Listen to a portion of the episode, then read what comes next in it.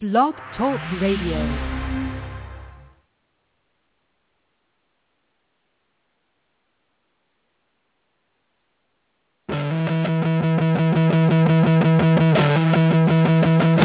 It's that time. We have the people. This is Eric from Moana. This is Priscilla Lima. This is Casey Patterson. The stories in real time. We're a much better team now than we were then. I'm not looking at just this season. I'm looking at the next four years. You're listening to The Net Live with Barney You didn't win, so you must not have done a good job. and DJ Roueche. I have great thighs. It's The Net Live right now.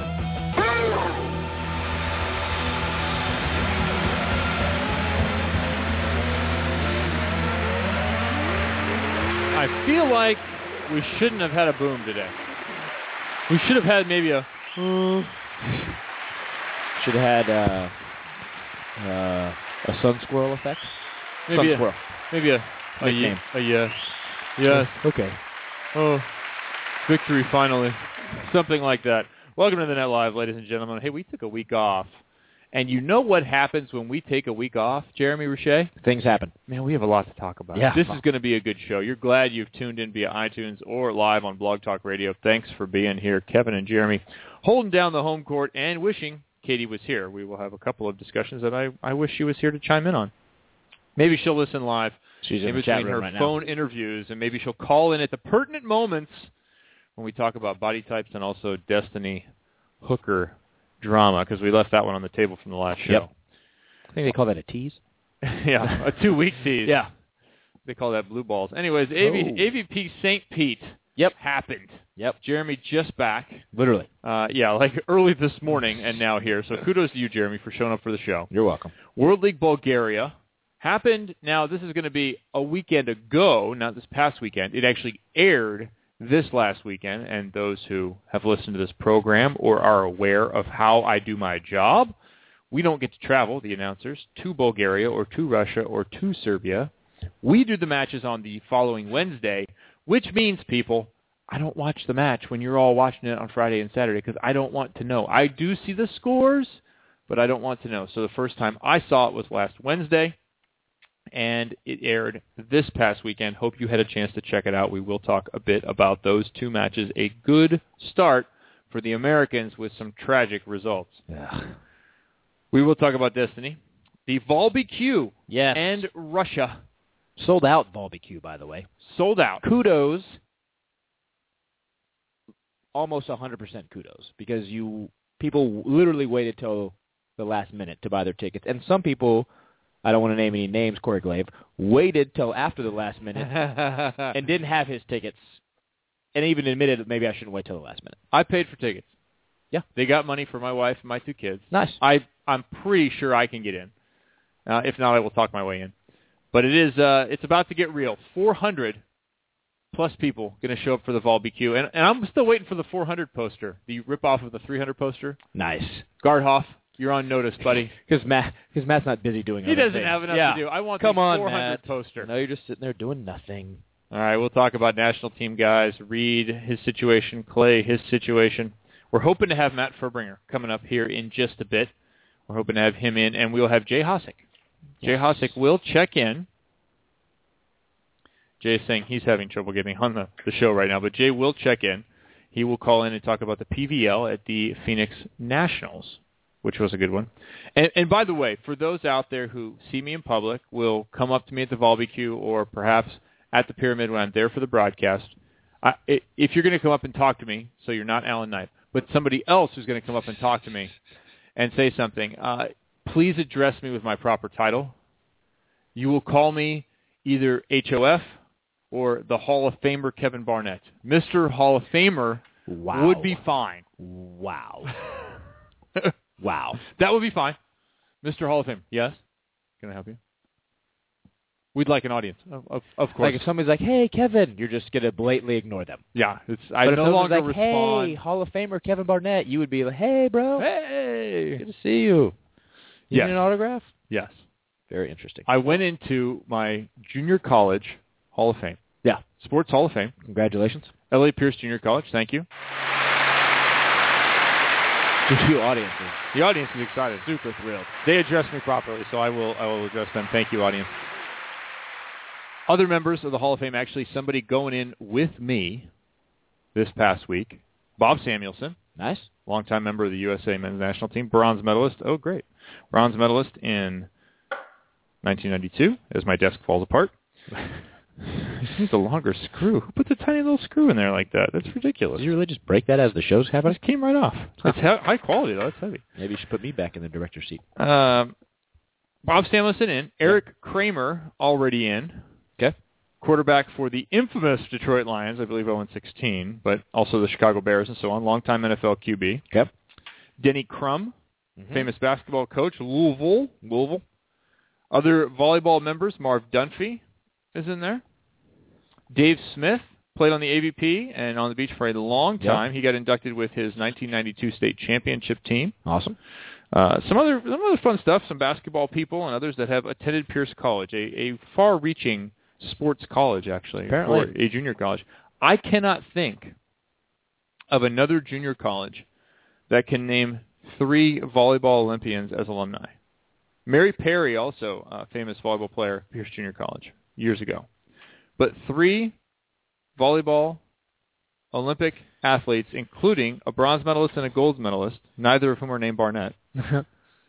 Riley Salmon, Yep. Pierce alum. Mhm. Bob Samuelson, Pierce alum. Well, first of all, it's going to be hard to pick a junior college that has three volleyball players, professional, then add three Olympians on top of that. Uh, Orange Coast. Orange Coast. You'd be surprised No, at the number of guys that have gone through junior college, but a lot of them go to the beach.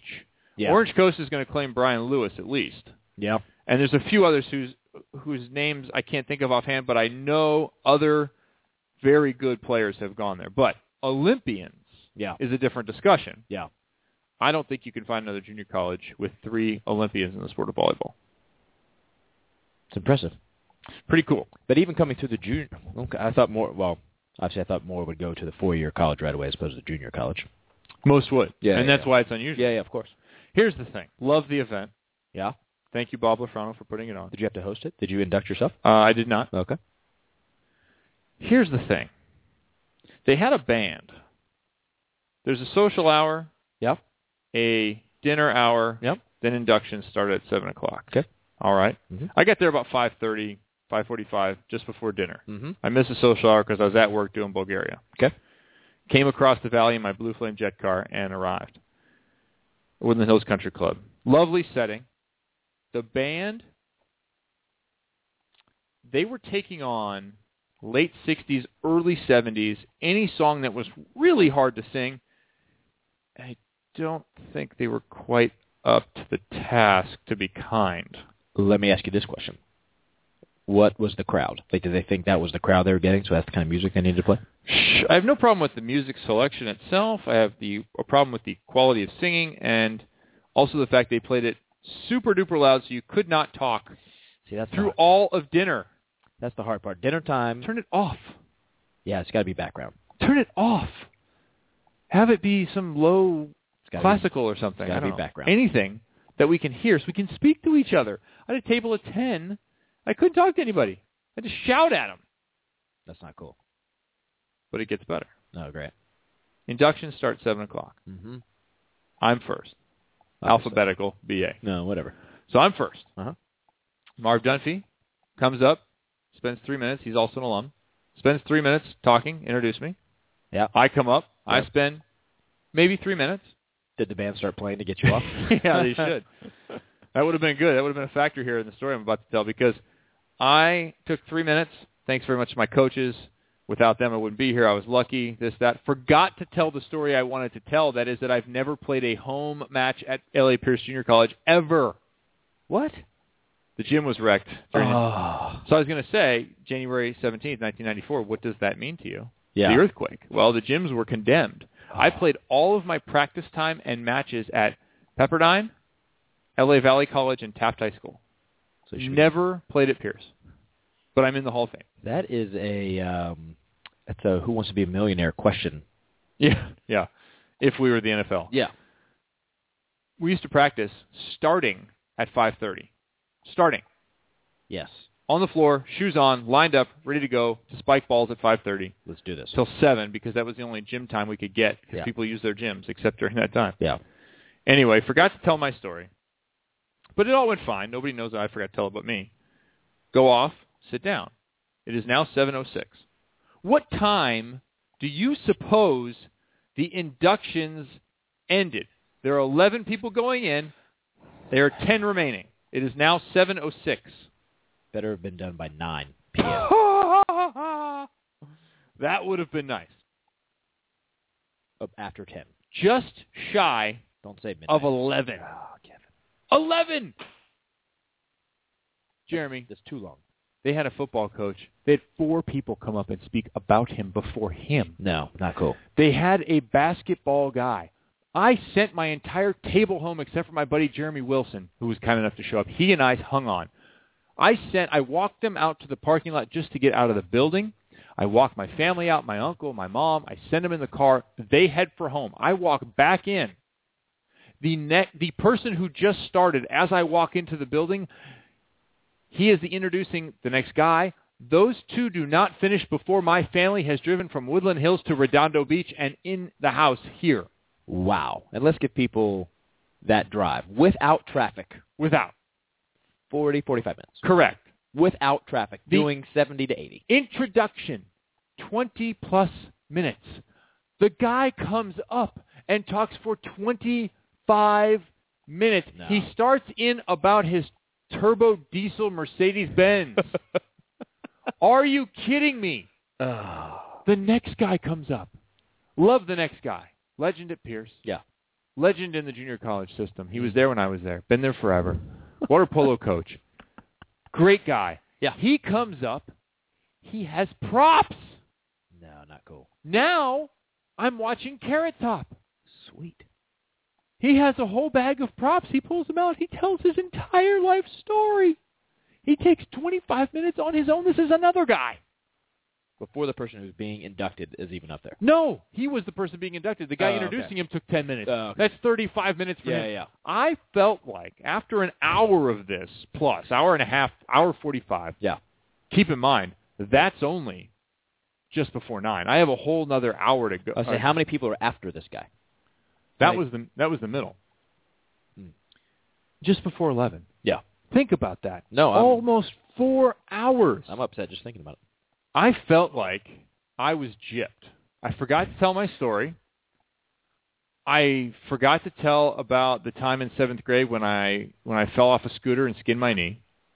I forgot to talk about the time I was walking along the train tracks in Naperville. I forgot to talk about summers at Centennial Beach. All things that had nothing to do. Yeah. I, I forgot to talk about RC car racing in Colorado. I, I'm not. I left so many things on the table. Yeah. I felt like I needed to go back up. Hold on, everybody. Excuse me, excuse me. Let me Kanye this. I'm gonna let you finish, but first, That was awesome.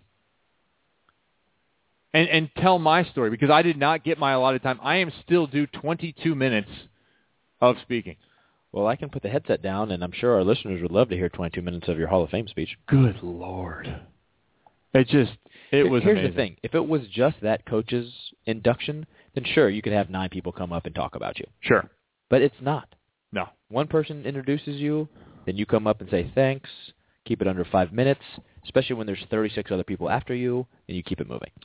Thank you to LA Pierce Junior College for putting me in the Hall of Fame. They're Great honor for me, but we got to clean up the. They are now taking your stuff down because they're listening to the show, and they're very upset with you. I love you guys. I love the ceremony. I love that they're doing it. I think it's a fantastic thing for the university. They've raised the level. Who inducted you? Marv Dunphy introduced me. No, that's right. Sorry. I wanted to have Ken Stanley. Yeah. I should have insisted because they said, well, Ken's going to come up later and introduce. They were inducting the 92 team. Gotcha, gotcha, gotcha.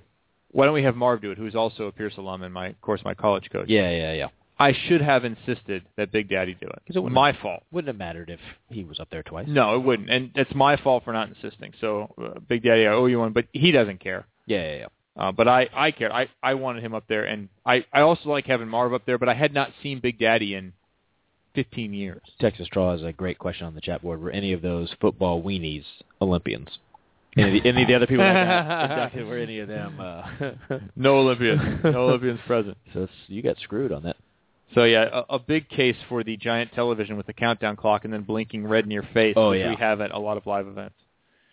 Shining you with spotlights from the back row and stuff. Yeah, that should be the case. Uh, also, I am 40. We mentioned it briefly about my 40, 40th birthday party. Thank you to the TNL crew for not showing up. Um, that includes Geeter. um, thanks. Do you Uh, want to Reid, say why I couldn't be Katie. there, or You you probably have the best excuse of the bunch. Although Reid was actually playing, so maybe he wins. wasn't he in another country? Uh, he was in Colorado. That's actually. Yeah. So thanks for not showing hold up. on, hold on a second. Let's just back up a little bit and explain why Jeremy wasn't there. you were at your brother's wedding. Thank you. You were trying to get back into the church, the tabernacle. You had on Yes. the magic underwear, Yep. and you were trying to come in for the ceremony. You can't even go to the ceremony. I could not go. we to the talked ceremony. about this, I think. Yeah. two weeks ago. But but thanks to my friends, we we had a strong party. Are there big spoon photos?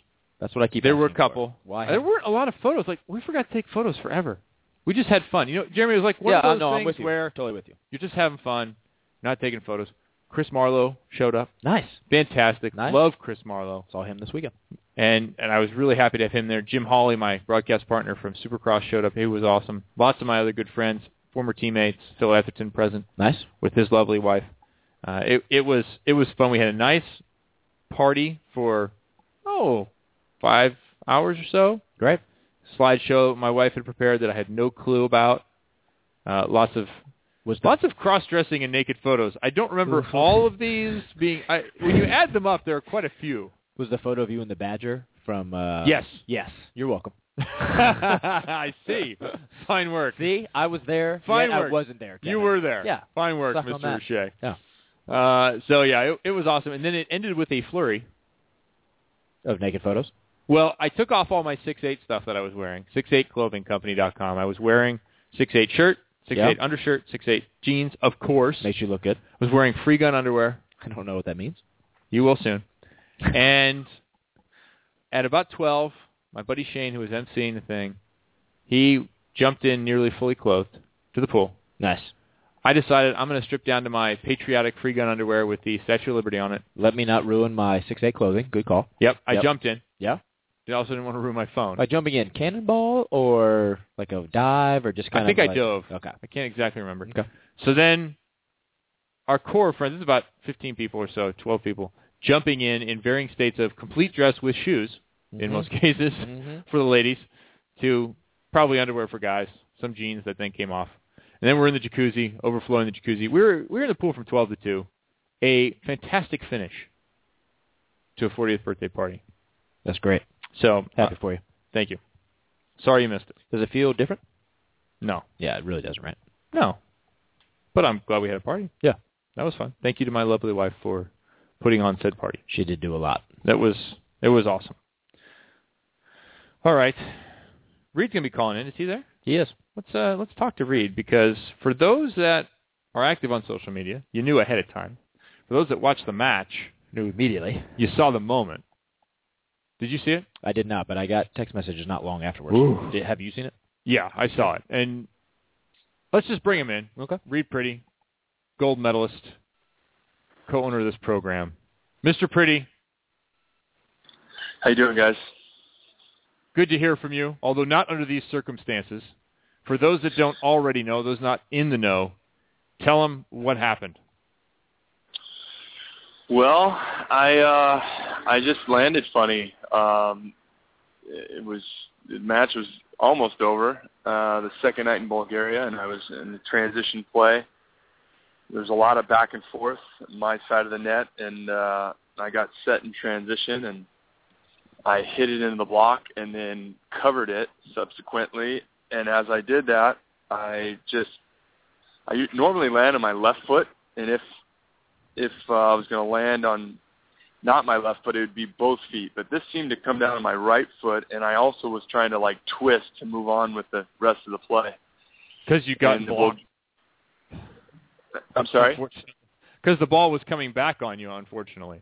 Right, right. So I I played it, I think, with my uh with my hand, and then my foot just stuck, and um I start. You know, I was trying to move, and um the floor was unusually sticky, and uh so much so that the first day that we were there, um, you know, we were all just commenting. Like I, I dove for a ball on my chest, and it was so sticky that it grabbed my shirt and sort of wrung my neck and gave me Ugh. like some.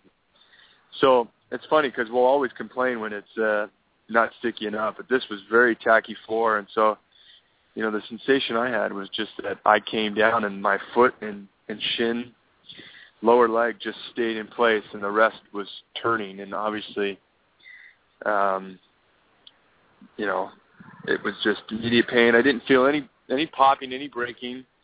Just uh, it just felt like a uh, just a really bad sprain, and that's what we were hoping for. But uh, it turns out that there was some breaking that took place, and I'm going to need to have it surgically repaired here and and start uh, rehabbing this thing back to health.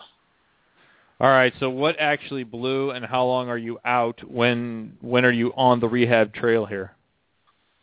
I'm I'm here. I'm I'm at the uh, rehab. I'm at the ASC right now. We're we're halfway through. I've been here for a couple hours, and we're we're already trying to get after it, get the swelling down. The the 24 hour plane flight, six hours after it happened, um, did me bad. Yeah. So uh, it just ballooned up, and so we're just trying to get as much range of motion and swelling down as possible before the surgery, and then, um, you know, uh, with these sorts of injuries, you know, it can be anywhere from, you know, six months or more.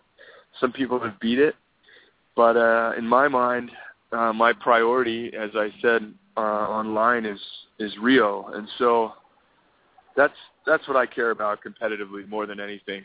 And um, and so I I don't see any reason why I need to be great in December.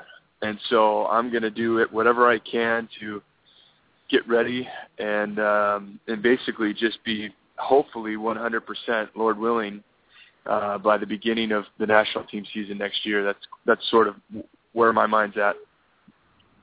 All right. So we're looking at 12 months till we see Reid Priddy again, most likely on a floor at full speed in a USA uniform. I'm I'm sorry. Say that again. We're looking at 12 months till we see you at 100% in a USA uniform. That's kind of the the expectation right now as you head for surgery this week. Right. Yeah. I mean, everybody, every everything, uh, the stuff they can do now is pretty amazing. You know, just educating myself on the situation. You know, you've got examples like the Adrian Petersons, which are very few, but um, guys like that who have uh, rebounded uh, at a higher level, you know, pretty fast. And so, um, the way I see it though is, if I'm ready by November or December, that doesn't really get me where I want to go, which is in Rio. And so uh, the last thing I would want to do is hop on a plane and go play somewhere professionally, put things at risk early. So I'm just taking the long view and um, going to make sure my my whole body is ready, not just that knee structure, but you know any atrophying, any imbalances. Uh, I'm going to take the opportunity to really fine tune um, my body and try to just come back and uh, be ready to go. Yeah, well, don't come back too soon. I made that mistake pushing forward, and it cost me on the backside. Uh, Reid, you haven't said exactly what the injury is. Do you want to hold on to that, or are you going to tell people you've kind of alluded to it with some of your references here to AP and so on? Yeah, it's an ACL. I'm I'm going to need uh, to get a new one of those guys. so uh, I think we're at Costco. yeah, you get a better deal there. You actually get two, though. That's the problem. You have to buy a pack of two. You're like, what do I do with this extra one? You just leave it in the Just fridge? Give it to somebody. Yeah. Freeze it. Put it in the freezer. well, Reid, what's the uh, the pre-surgery rehab stuff? That I know you say you have to get the swelling down, but what's the stuff they have you doing prior to surgery? Uh, it's pretty similar, I think, to what's going to happen afterwards. We're just trying to get range of motion back. You know, my because of the swelling, my quad, like my brain has told my quad to stop working, um, and so we're trying to, you know, activate the quad and, and get my leg fully um, straight and be able to bend it better. And there's just so much fluid in the joint from that that flight that I um, there probably it probably won't totally go away. But I'm doing, you know, the leg raises, the calf. You know, uh, I'm very very hypersensitive to the fact that okay, my knee is it happens to be the injured portion of my body right now, but that's pretty easily repairable, and they do it all the time with professional athletes.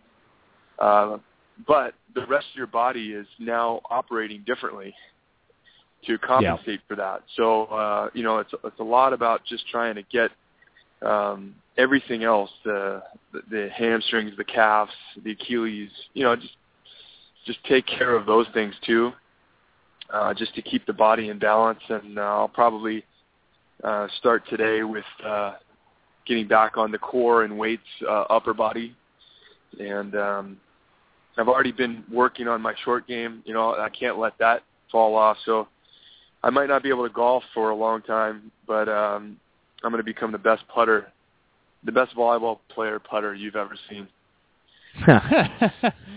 Excellent. Hey, so so just to be clear, one Guido-sized Reid Priddy coming up. Shoot shoulders. Yeah. Exactly. I uh, Monstrous it's funny because that's how Clay was last year. He was just totally diesel. Um, I plan to be a very very fit human being um, in this next year, and uh, it's really interesting too because as I as I sort of projected towards Rio before this ever even happened, um, you know, my mind was sort of uh, that was sort of on my my mind, just like you know what I, I want to. Everybody is telling me about you know my age and and all this stuff. I mean, we were in Colorado Springs for that that week, and the first day, four people that knew me from when I was there in between 2000 and 2004, well-intentioned friends uh, were like, "Hey, who are you coaching?"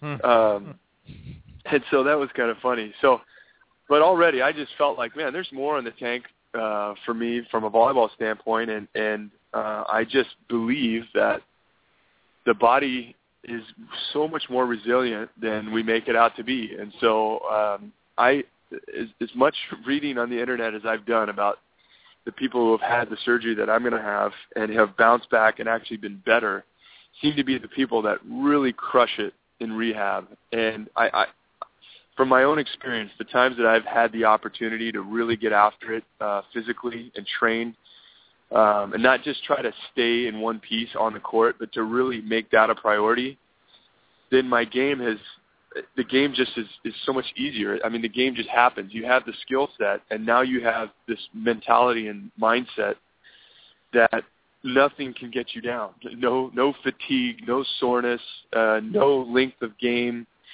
and um, you know when I look at especially a guy like AP, I really believe that that when he came back, football was the easiest part of the whole thing. That he had trained in such a way that he was uh, he felt um, that nobody could stop him, and so I plan to make that my full time job in the next 12 months and just uh, see where it takes me. And you know, there's a lot of uncontrollables, and uh, I've been so thankful for the career and opportunities that I've had that this is just an occupational hazard. It's part of the deal, and uh, you just take it as it comes and and uh, just do what you can. Well, all right, Reader, we're going to wish you the best of recovery, something similar to Peyton Manning, Drew Brees, or Adrian Peterson, not something similar to Andrew Bynum and some of the others who have failed to come back from injuries and really produce and get back to the level they were previously at. If anybody can do it, you can do it. And we'll also look forward to having you here on the show because uh, it doesn't take an ACL, a healthy ACL, to do this program. Correct. Yes, and uh, there's lots of silver lining in every situation. That being one of them. All Good to right. hang out with you guys. Good luck. We'll see you here soon. Thanks. Talk to. You. All right. Reid Priddy checking in. Uh, ACL has him out. Clay Stanley also having surgery recently. He is out uh, in in for this season anyway. Oh, really? What did he have surgery on? Because everybody keeps Uh, asking about him. yeah, I I don't know if I can clarify that Okay. without Clay's permission. I don't want to give out information uh, related to that, but Some cleanup. yeah, yeah, it's it's an issue that will keep Clay out for a little while. And in my opinion, for Clay, knowing what he's had done, my own experience, I hope he stays out the entire national team season. For again, the long view. Well, just kind of like what Reid was saying. There's no need to be back in December. Right. No. Right. So uh, I would be surprised to see Clay by World Championships, especially since that event used to be in November, is now in September. Yeah. I I hope we don't see him. I hope he's on a strong, and I, and I know he has good people around Yeah, him course. now. Something that I lacked at the time. I did not have someone paying attention to me and my plight, trying to salvage my career. It was, oh well, do this, do that, and then I was off on my own essentially. Well, and then as an athlete too, you're like, I, you know, you may feel physically fine when you get back out there, but not everything's working correctly. As an athlete, you know how to play. You don't know how to be hurt. Correct. and you have to learn how to deal with that. Reid will surround himself with the right people, and I know Clay is surrounded with the right people. Am I the healthiest person on the show right now? I don't know. I'm pretty good right now. Yeah, but both of you, you can't jump. Well, I can't really play. I can jump off one leg currently. Congratulations on being the healthiest. One one Yeah. good leg. Yeah, Katie's had multiple surgeries. Reid's Hey. injured right now. You can't jump, It doesn't come without a cost. no doubt. We're going to take a break here on the Net Live, but first we want Five to make sure that you Okay, visit. sorry. Want to make sure you visit our sponsors. Six Eight Clothing Company has come on board with us, and they are for the tall and athletic man. They are for the tall and athletic man that you know, child. I don't know how many children. Man, boy. man boy, whomever you know that is about six six or above that is looking for a large, extra tall, an extra large, extra tall, an athletic fit to their clothing, well, they have you covered over there at six eight. They make jeans longer. They make things better. How about the size of a pocket? Big people, tall people, large hands. Never thought about that. Wide pockets are very nice when you're trying to get your keys out in a life and death situation in a parking lot. You're running, sprinting, and you cannot get your keys out. You don't have to call 911 for assistance anymore. It's just one way that 6'8 is made differently. Dress well, live tall, 6'8 Clothing Company. Available at 68clothingcompany.com. That is the number 8. Or also on Amazon.com. And put in TNL10. It gets you a little discount there. Thanks to 6'8 for coming on board with us. We're going to be right back. We'll have Jay Hosack on the other side. He'll talk about PVL. Maybe, just maybe, Maybe. the beginnings, the seed from which will sprout professional volleyball in the United States on the indoor side of the game. We will see. Jay Hosack next here on the Net Live. And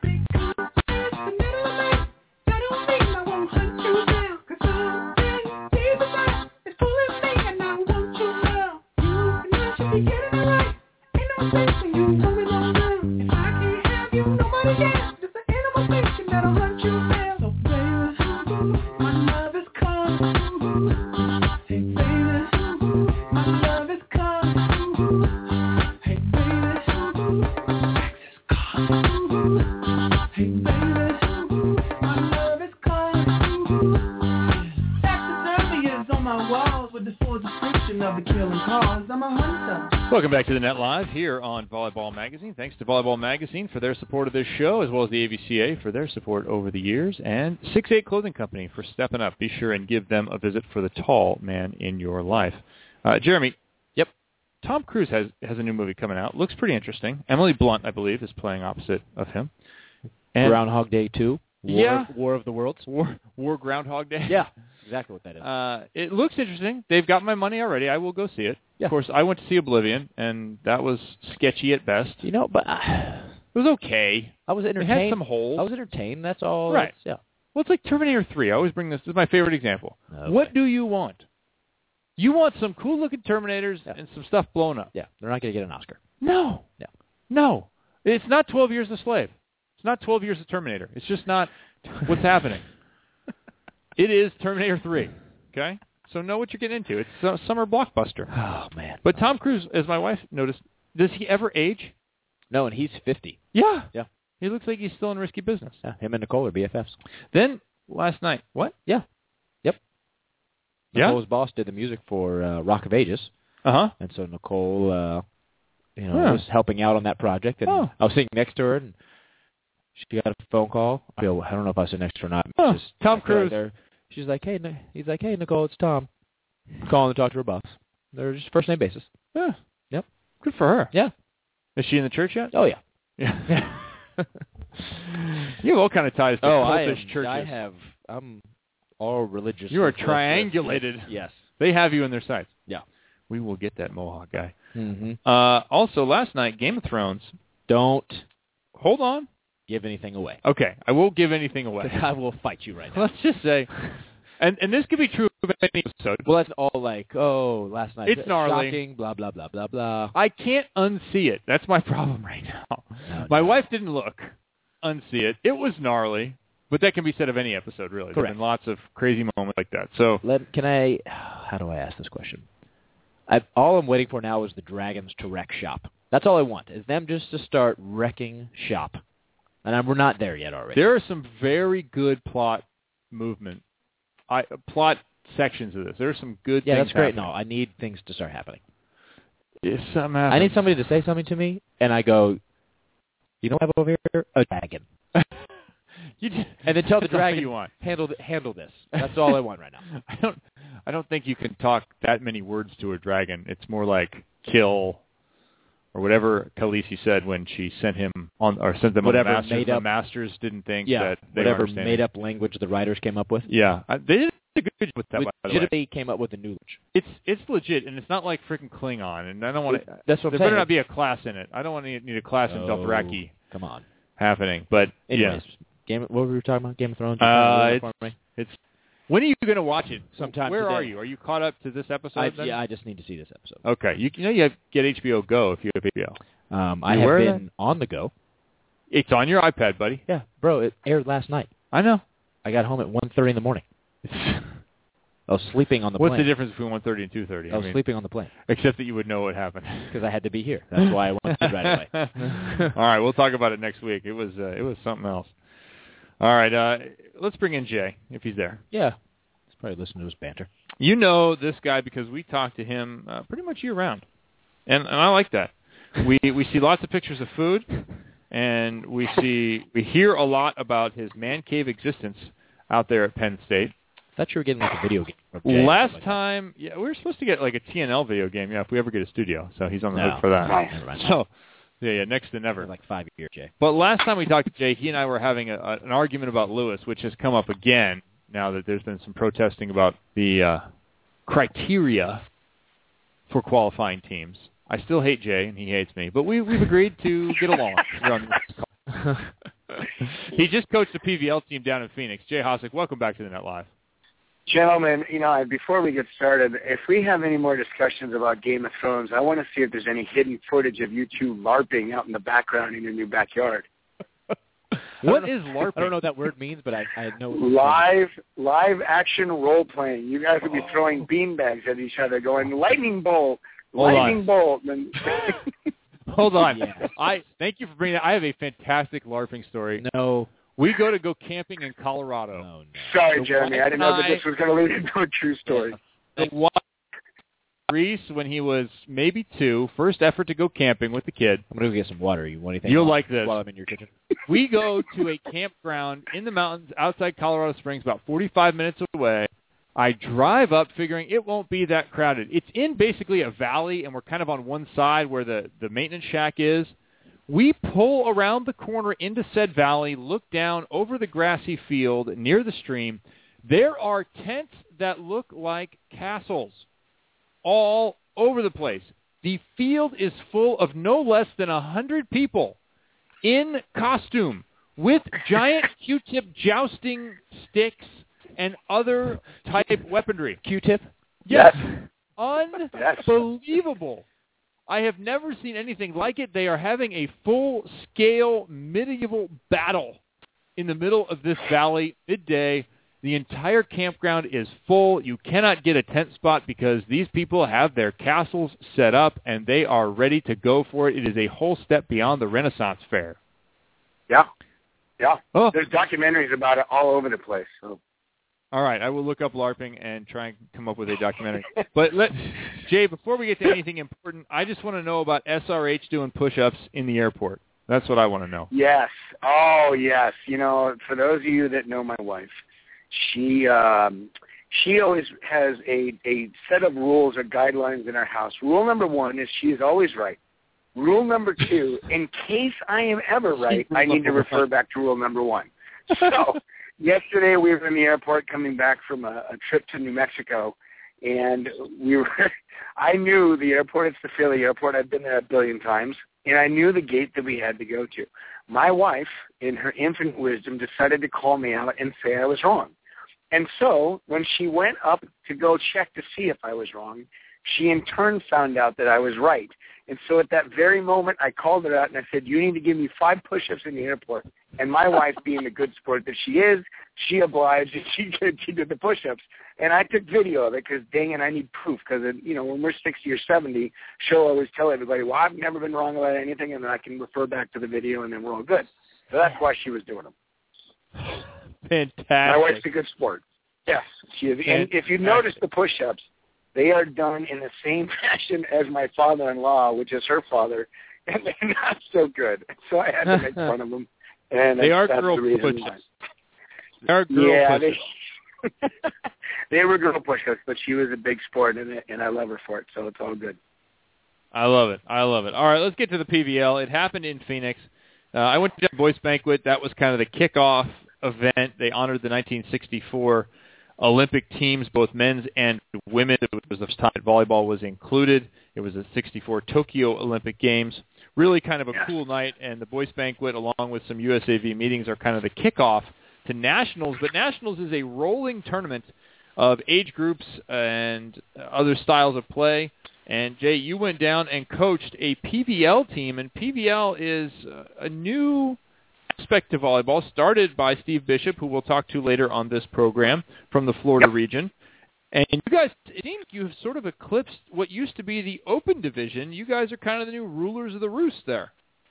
Well, you know, rulers of the roost is a subjective term, but you're but what the PVL is for those of you that don't know it, it's the Premier Volleyball League, and it's basically USA Volleyball's attempt with Steve Bishop to create a professional league here in the states. Now, you were right. You made a mention earlier. It's kind of the seedlings, it's the grassroots, so to speak, of this whole thing, and we all know that uh, there's been over the years where there was the IVL and then there was the Women's Pro League that started back in the 90s. That there's there's been a few attempts at trying to create an opportunity for players to stay home rather than go overseas and be away from family and friends and so forth and so on. And for whatever reason, they have folded. Um, and I'm not sure that I want to call this a giant success yet, in the sense that it's going to be this big and beautiful, you know, rivaling rivalry the you know the NFL and the Major League Baseball. But what it did do was it created a great opportunity for you know uh, players to to play against each other at a high level in a tournament style fashion. And you know the regions, uh, for the most part, all sponsored teams. The goal, I believe, that Steve Bishop talked about when it first started a couple years ago was he wanted 30 teams total. He wanted 20 women's teams and wanted 10 men's teams. Well, the first year there were no men's teams, and there were I think 12 women's. Second year there was 15 women's teams and five men's teams. Well, this year there were only 14 women's teams, but there were 12 men's teams. And so what's happening is the exponential growth on the men's side is really uh, was really a dominant conversation throughout the course of the week, and there was really good volleyball being played. Lots of ex-Olympians, ex-Olympians like Lloyd Ball and Scott Touzinsky were there. Uh, Rich Lambourne was on the Paul Mitchell team. there were lots of great ex-Division One All-Americans, uh, players that just graduated. There were no current players, uh, NCAA players on any of those rosters. That's supposed to be illegal, so that was good. I didn't see any there. But there were lots of just players that wanted somewhere to go and showcase their talents. And if I'm, you know, a gambling man, you know, Steve Bishop is really an open-minded kind of guy. He's a great marketer, and he's he's got some really great ideas and some great sponsors coming on board. And what we've talked about in years past is trying to create a series or a season, so to speak. And I think this is kind of the beginning steps of that. And I think one of the goals is have the men's adult open or the the adult open nationals be the first in the series then maybe you have it at boys JOs or girls JOs, and then maybe you have it at the HP championships. And so there's a series, and you can have a triple crown event, and you can have a winner, and this and that. But it's a chance for the pro players that go overseas to come back home. And if you're on the national team, well, you're on the national team. You train out there. But if you're not, then this is a chance to play with some good guys and some high-level volleyball and keep your training up so you're not just sitting on your butt doing nothing and then when the season's over you can go back overseas and, you know, repeat the cycle again according, you know, to how you want to do it. So it was a great event. I was really happy to be a part of it. And we took third place representing the Keystone region. That was pretty cool. So the Keystone region ended up in third. Great Lakes, yeah, the way hometown team. Great Lakes took first. Coached by coached by Dave Doiser. They were good. And uh, All Chesapeake, Chesapeake Rising Tide lost in the final. Yep. Yeah, they were uh, mo- for the most part. That Chesapeake team were guys from UCLA and Santa Barbara. Uh, Eric uh, Vin Devaney uh, was the setter for that team. Uh, Gonzalo Quiroga was one of the outsides. Uh, they had a kid from Mason as uh, as their libero. Lucas was his name, his last name. Uh, they were a good team, and we ended up beating them in five in a barn burner the night before to have a little a little bit of a rest. But they ended up beating a couple of good teams that next day to get to that final. So hats off to them. Yeah, good participation here. Team Pineapple goes fourth. Uh oh. Team Pineapple was in the finals last year. Guess who beat them? Uh, Keystone? That would be correct, my friend. In four. That was nice to get that check. Take that, Roy Ball.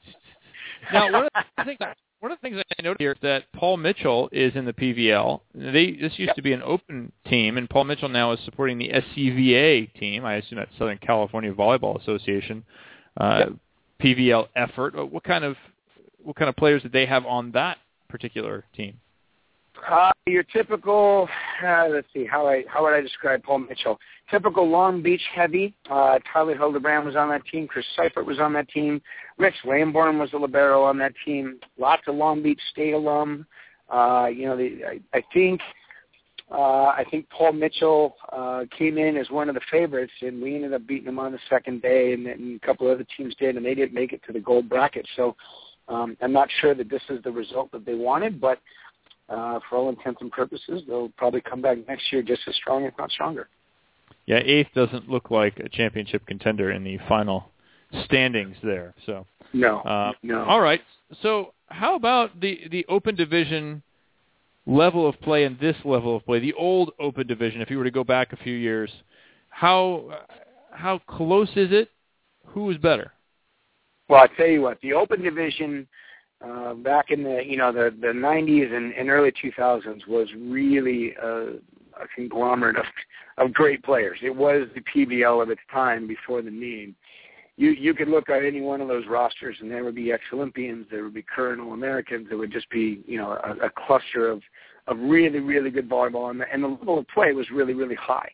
The level of Open this year, uh, I would say it would be you know, mid-level D1, uh, you know, maybe, you know, maybe a team that is in the bottom half of the MPSF would be a would be a good way to describe it. It's not bad volleyball; it just wasn't as consistently good. And, and the top six or seven teams in the PVL were were pretty solid play. I mean, I'm not going to go as far as to say they were European Pro League level, uh, but it was definitely some of those teams could compete with some Division One teams that were, you know, in the top ten in the country and do pretty well. So it was a nice level to see. I think the other difference, you know, we're in the we're in the coaches meetings, and you know, the Open of old, and I'm sure you can attest to this, Barney.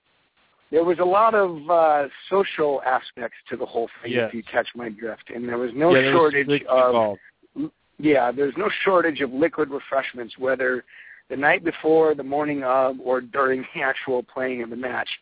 Uh, and this year, Steve Bishop uh, Bishop was saying to everybody, you know, hey, we're we're trying to make this professional as possible, and, and one of the things we're talking about is you know, all the coaches have to be looking the same. They there, there cannot be any open containers of, of any kind on the bench. And, and at first you laugh at it, uh, but that's really how it was. And if we're going to be taken seriously in the future, if we're going to be looked at by potential sponsors to be, you know, somebody that they want to they want to give money to, can't go into this with the typical attitude of, well, we're volleyball and we can do what we want and it's a lifestyle. And no, no, we want to be taken seriously. If you look at the pro leagues across the seas, they're not drinking beer on the bench.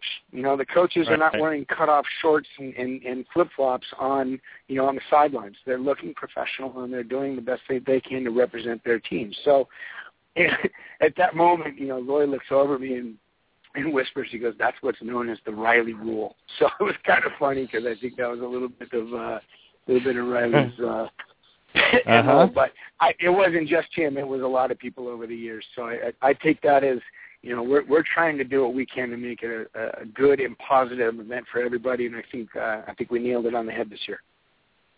When you say bottom half of the MPSF, uh, could that also be maybe an at-large from the MIVA type level? Uh, it could be. It could be, Barney. it could also be, you know, Hall of Fame, you know, JC and D level. I mean, it's it's kind of, uh, Ah, you know. oh my goodness! You know, I, I I go back to your days and my days at the JC level when we were playing against each other, and your Pierce teams were ridiculous. So, uh, yeah, it was it was a pretty good level, and I, I'm I'm proud to be a part of it. Uh, I know there were a lot of good coaches that uh, participated, and it was just it was one of those events where you know you you wanted to expand and you wanted to grow, and, and we were all doing the best we could to, to represent our regions, and, and that was you know that was the fun like for that. And don't and don't you know misunderstand. It wasn't like there wasn't any socializing going on. Obviously, there was a lot going on in the evenings, but they were you know chances for other players that were in the open or in other levels to come meet the higher level players and meet the Olympians. And you know, Stacy Sykora had a night, an evening she sponsored. Lloyd Ball had one that he sponsored, and it was just it was just a lot of fun. I thought it was a good event. That's sounding a Why- bit more why weren't- professional. It's trying to. It's definitely trying to. I thought we were going to play in a sitting team together. that's where I was just about I- to go with that. Kevin, I know. I know. is that a fail? Super your part? bummed. Yes, Because weren't you there? I get an F. Didn't you go and do? I was there Wednesday, left Friday morning. Oh, Ugh. Or no, Thursday morning. Left Thursday morning. That event didn't start until Monday morning. The Monday Yep. Tuesday. I had been Missed working on those opportunity articles right that Dustin was talking about. as as I told, as I as I explained, it, it is still on my to-do list. It is on my radar. I want us to have a team. I have to be better about the organization earlier in putting together an entire team. Correct, Kevin. My yes, fault. you do. My bad. Yes. I yes, it is. will, I will correct this issue. Do we know the dates for I next year hope you do. I don't know. Do we know the location, Jay? Do you know the main It times is going to be in Detroit next year. Actually, it's going to be. I would assume the same Memorial Day weekend in Detroit, Detroit. Okay, Detroit. the Motor City. All right, because things are getting easier around here with uh, with kids and school and travel and timing and so on. So, Detroit 2015. You know what I think we should do? Memorial Day weekend. I think the Net What Live should we should actually just purchase a block of real estate inside of the Detroit area, the Detroit downtown, Yeah. because we have the bankroll to do that. A block of space in downtown Detroit might cost us twelve hundred bucks. I think we should purchase a block and we should uh, we should put down some some party time there. We should host an event on our on our own block. I I'll tell you what, hosting an event would really open the eyes of a lot of people that that I, I got approached by a number of people that said, Hey, I listened to the Net Live, that's awesome. But there's not enough people that know about it at all levels and that would be a great way to go out and promote the wonderful work that you all do. So TNL block party. TNL block party. That's what I'm All right, saying. I wrote it down. that's what I I'm wrote it down. saying. Hopefully, this increases Uh, the growth of quote pro and post college post college participation for both men and women. I hope that happens. We're going to have Steve Bishop on here shortly. He'll give us further details on the genesis of the PVL. If you haven't heard it before, we've talked to Steve before, and we'll get some of that information from him as well as where he thinks this is going. Has it exceeded his expectations, and did Jay Hosack perform well enough to get invited back as a coach? By the way, your boy Dave Shaw was the announcer and will be the announcer of the PVL for years to come, and he was in no shortage of uh, one-liners and little stories every once in a while. So it was great to have him on board too. Here's here's a question, and we may want to do this. The World League broadcast coming up. Yep. Do we have a broadcast word of the day? A word that I have to somehow work into my analysis of the game. Coagulation. You, you know, we we do that all the time here at Penn State with uh, various announcers, and we have a list, and they all have points attached to them. There are bonus words, things of that nature. There'll be things like dongle, uh, My Little Pony, you know, anything you can work into it. So I would be all for that, and I think you know, if we can somehow make this, you know, a wide event where people can give their votes on the Net Live on the Facebook page, I think we could all vote on some words that might be harder than others, and that could be the bonus that you get there. All right, somebody needs to We post, can- and we'll take suggestions. Then we'll pick a word, and I will get said word into the broadcast this weekend, That's awesome. or attempt I think to. that would be awesome. It has I to be think that would- reasonable yet challenging. We'll have to strike a balance there. And you mean also not dingleberries get in is no trouble. word we can use? It cannot be sperm whale. We cannot put sperm whale. on Coagulation. Can't get that into your broadcast. That's interesting. It can't That's, be. Uh, right, that one It can't be page. la- uh, labia minor. It can't be anything like that. It's just got to be something. No it's gotta female be big body time. Clitoris will not be making an appearance on the broadcast. Texas Troll will Okay. let you throw in a Smoothie King. That Hey, would by the way, I, I know moral. I, I know we're getting along in the show. There's a couple things I wanted to say, just kind of some housekeeping stuff. First of all, Reid Priddy. Get get well soon, man. I know it's uh, a bummer that you went down, but I know that you will come back stronger than ever. How cool is it that Vinny has outdone his whole Volbeq uh, numbers? He's up at 450 now, and he wanted to get 400. The guy's killing That's it. Matt. That would be Matt Gardhoff. Matt Gardhoff, not Vinny. Or did I say Vinny? I'm sorry. I meant Gardhoff. Sorry, sorry, sorry, sorry. But uh, I mean, how cool is that? That Gardhoff is just really taken this thing and it. And Vinny, for that matter, has really done some work behind the scenes to get us some information on things. I mean, those guys, those are the unsung heroes of our sport, and we really need to make sure we acknowledge them because the work that they do is is just it's it's ungodly amounts of tireless hours of reading and doing research, and those guys really do a lot of good work. So I want to make sure that they know that I appreciate them, and I'm sure that you guys do too. We do. And will you be at the BQ, Jay Hosack? I will not. I have recruiting to do that weekend here in town. However, I will be in studio. Uh, what is it? The 22nd of June? Is that the Monday? 23rd? Well, Nice. So I will be in studio that day. I'm not flying home early. All right, Jay in studio. the 23rd. Yes. We'll 23rd. there it is. I know you'll be wearing flip-flops, cargo shorts, and a T-shirt. That, Cargo shirts, not so sure about. Don't know when I wear cargo Oh, shorts. but, 40s, uh, 40s. Come on, 40s. I'm the one, I'm the one who Oh, goes is that cargo. what we do? Yeah. no, I'm not wearing cargo shorts. I'll be wearing most likely trunks, but yes, flip flops and a, and a basic T-shirt. Yes. Here, are we I gonna like- play a little volley afterwards? Uh, I'll let you know what the doctor says about my ankle t- this afternoon. Oh man, we're getting old Okay. around here. I'll- I'll come down and 'Cause pass. I know Gar- Gardhoff and I have thrown down the gauntlet, and you guys have passed so far. So All right, I'll come down and pass. I will not play. I will pass. Uh, I will be there, but I, meaning passing, like the ball.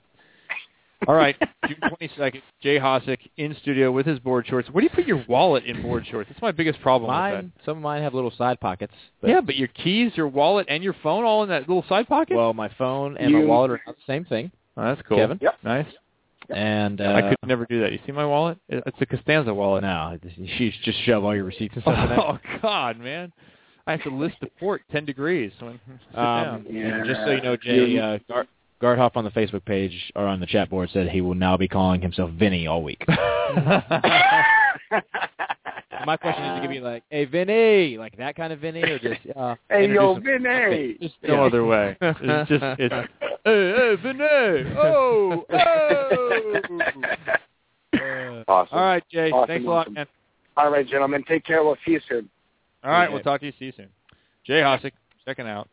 Hey, uh, SRH, Stephanie Ray Hosack, we'll put you on notice I Man love- push-ups next time. Real I push-ups, love that he's like, you owe me five push-ups. She's like, you're right. Done. Love it. I'm in it. I'm into it. I've got a buddy who works for Supercross that I that I work for. He's one of the media guys. Drink. Drink. And he sent me some video of, among other things, a funny friend of his, but his wife and he have an agreement not to get fat. I think this is a fine agreement as far as relationships go. Yeah. I will not get fat. And so he he sent me a video of her doing calisthenics in in the kitchen. She's like, "This is part of the agreement. Here we go." That's funny.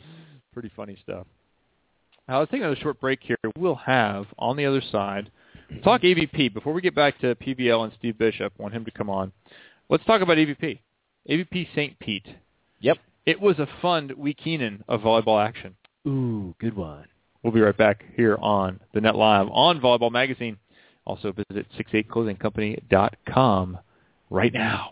Do it in the break.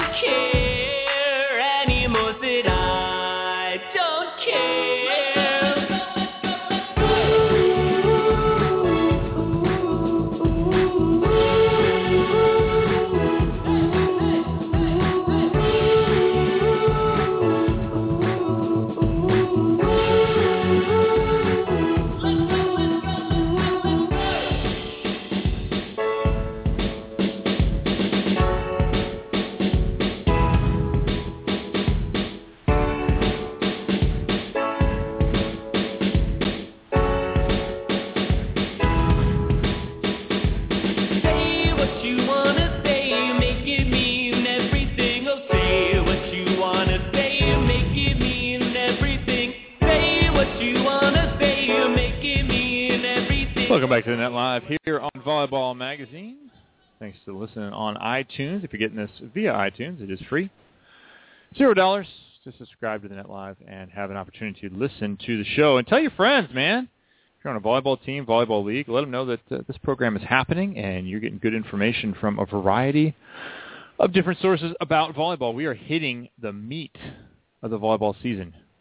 About February, Jeremy, we don't have too much to talk about. Nope. It's kind of sparse. But right about now, there's a lot happening. Yep. It was AVP St. Pete, event number one of the 2014 season. Correct. The kickoff event. Which And? I really felt like I was just there because it was the later in the season last year, and it was the last AVP event that I got on a plane to.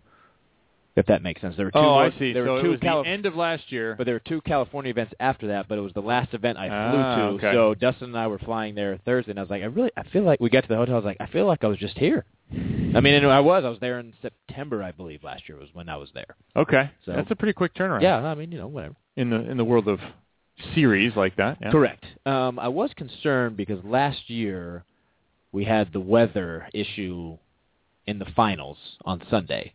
Was that the rain? That was the rain. Okay. Jake and Casey. that were was you running on- for your life because Nick Lucena was running As for his life. as soon as I saw Nick sprint off the court, I started packing up my stuff before anybody told me it was time to go. I was like, if the Florida guy's leaving, I'm leaving. so last year, as you recall, they had to um, cancel the finals. The men were halfway through their finals. They were in set two. The women did not play. Oh, that's right. They They, were- had to be played in Santa Barbara. The men played right? in Santa Barbara. The women were Ah. co-champions because that was Jen and April's last tournament playing together, so Oh, they were not playing together again Okay. this season. So, um, but my concern was as Dustin and I are flying into Tampa from after our three-hour layover in Dallas. Oh, fun. Yeah, it was a good time. American. Dustin had two conference calls, and we sat down and had a real meal before our next flight took off. Whoa. Yeah. Um, we're flying in, and as we get to Tampa, they were like, "Oh, we're there's some weather, so we're gonna circle for a little bit." I'm like, "Okay, no big deal." That's you know, so starting off the weekend with some If weather they start issues. dumping fuel, then you should worry. Um, we ended up flying to Fort Myers to refuel.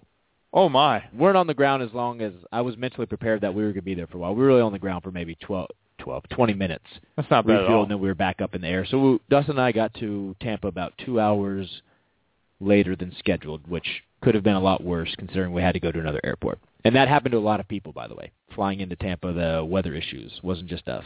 They, c- you couldn't get an air refuel. You couldn't get the fuel tanker and the You little know, thing that comes out the back. it was back. funny too because I think we just missed the window because there were reports that other flights were landing when we were still circling. So I don't know if we got diverted. Oh, you were last in like or with some, something. I don't know how it worked. But anyways, I mean, we got there safe and sound. But that concerned me. I was like, well, if I'm starting off my weekend with a weather issue now, how's it going to go for the tournament?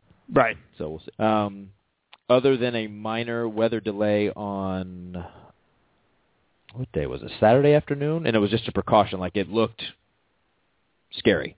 Like it was it was coming at us. Didn't rain, just had some wind. Probably shut down for about thirty minutes and then came back. That's not bad. No, Okay. not at all. But uh, 16 team main draw, and this year it's new for me. I am set up on the outside courts the first, basically until the finals. So I am playing to the entire venue as opposed to just stadium court the entire tournament, which I think is really, for me, it's great. Because now I feel like I'm a part of the entire tournament because I can see 90% of the matches. Is your audio still playing My audio is going everywhere. the whole tournament? But the difference is, Okay.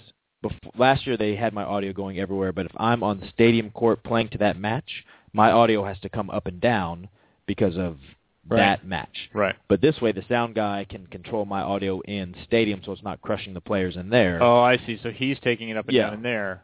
Gotcha. or just letting me at a low level while they're playing. And then on the outer courts, I can leave it at one level because I'm playing to everybody as opposed to just focused on one court. gotcha. Um, and where my booth was set up, uh, you know, a lot of the players came up and got to hang out because they could see all I the other I saw a picture of uh, Jake and Casey up there. Jake and Casey. Did you see Paul Baxter's comment on that? No. Somebody in that photo between me, Jake, and Casey needed to work on their hair game a little bit.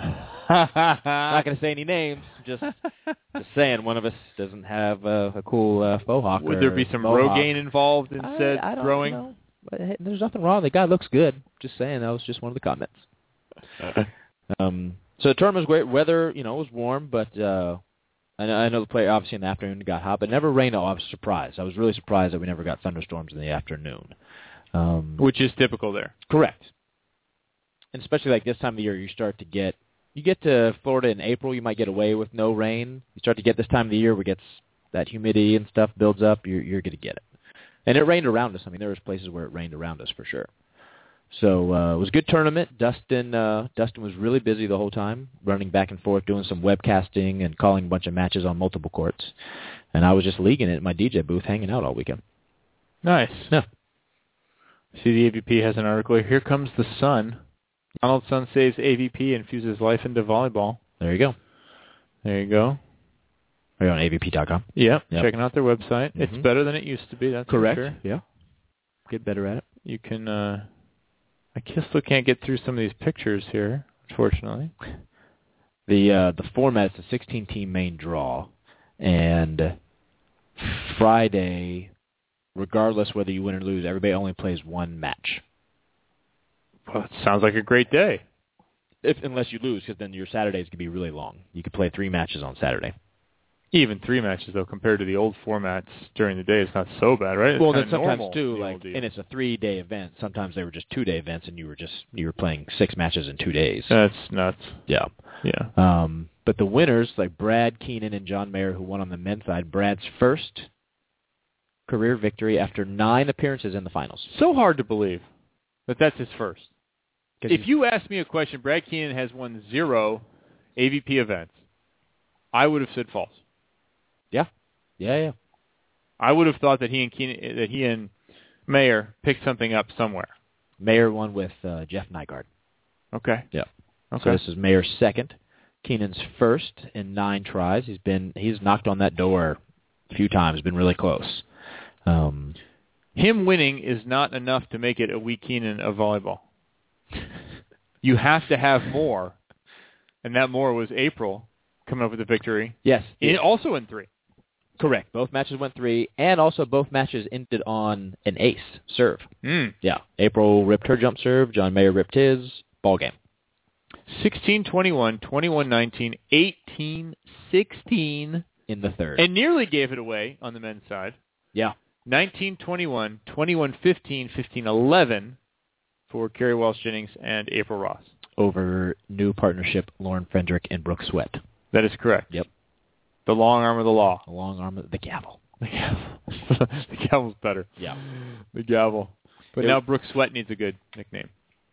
Uh, Sweaty Gavel is just not good for a partnership. no. Um, it was weird. It was funny though because the women, if you saw it on CBS Sports, and I know you were watching some of it earlier today, Kevin. The women's match there wasn't much wind, and it was literally like as soon as they were finished and the men started, the, the wind started whipping around. I don't know what it was exactly on the court itself, but you could tell it was moving around because guys would go to handset the ball, and all of a sudden the ball ball's two feet away from where they thought it was going to be. So you see their long arms stick out there real quick, and the refs may have let some things slide a little bit because of that. Just Let you know, game let it go. go. Yeah. Purists, Yes. Enough Yes. with your your rancor and your Dana Carvey esque. Back in my day, no one cares about your day. No. And you know why they changed the rules? To make it more exciting. To make it better. Yeah. Oh. Um, but it was it was a lot of it was a fun match. I know, um, like anything, people are like, "Oh, the fans aren't raging," blah blah blah. It was hot, and if you're sitting in those stands, you are just baking.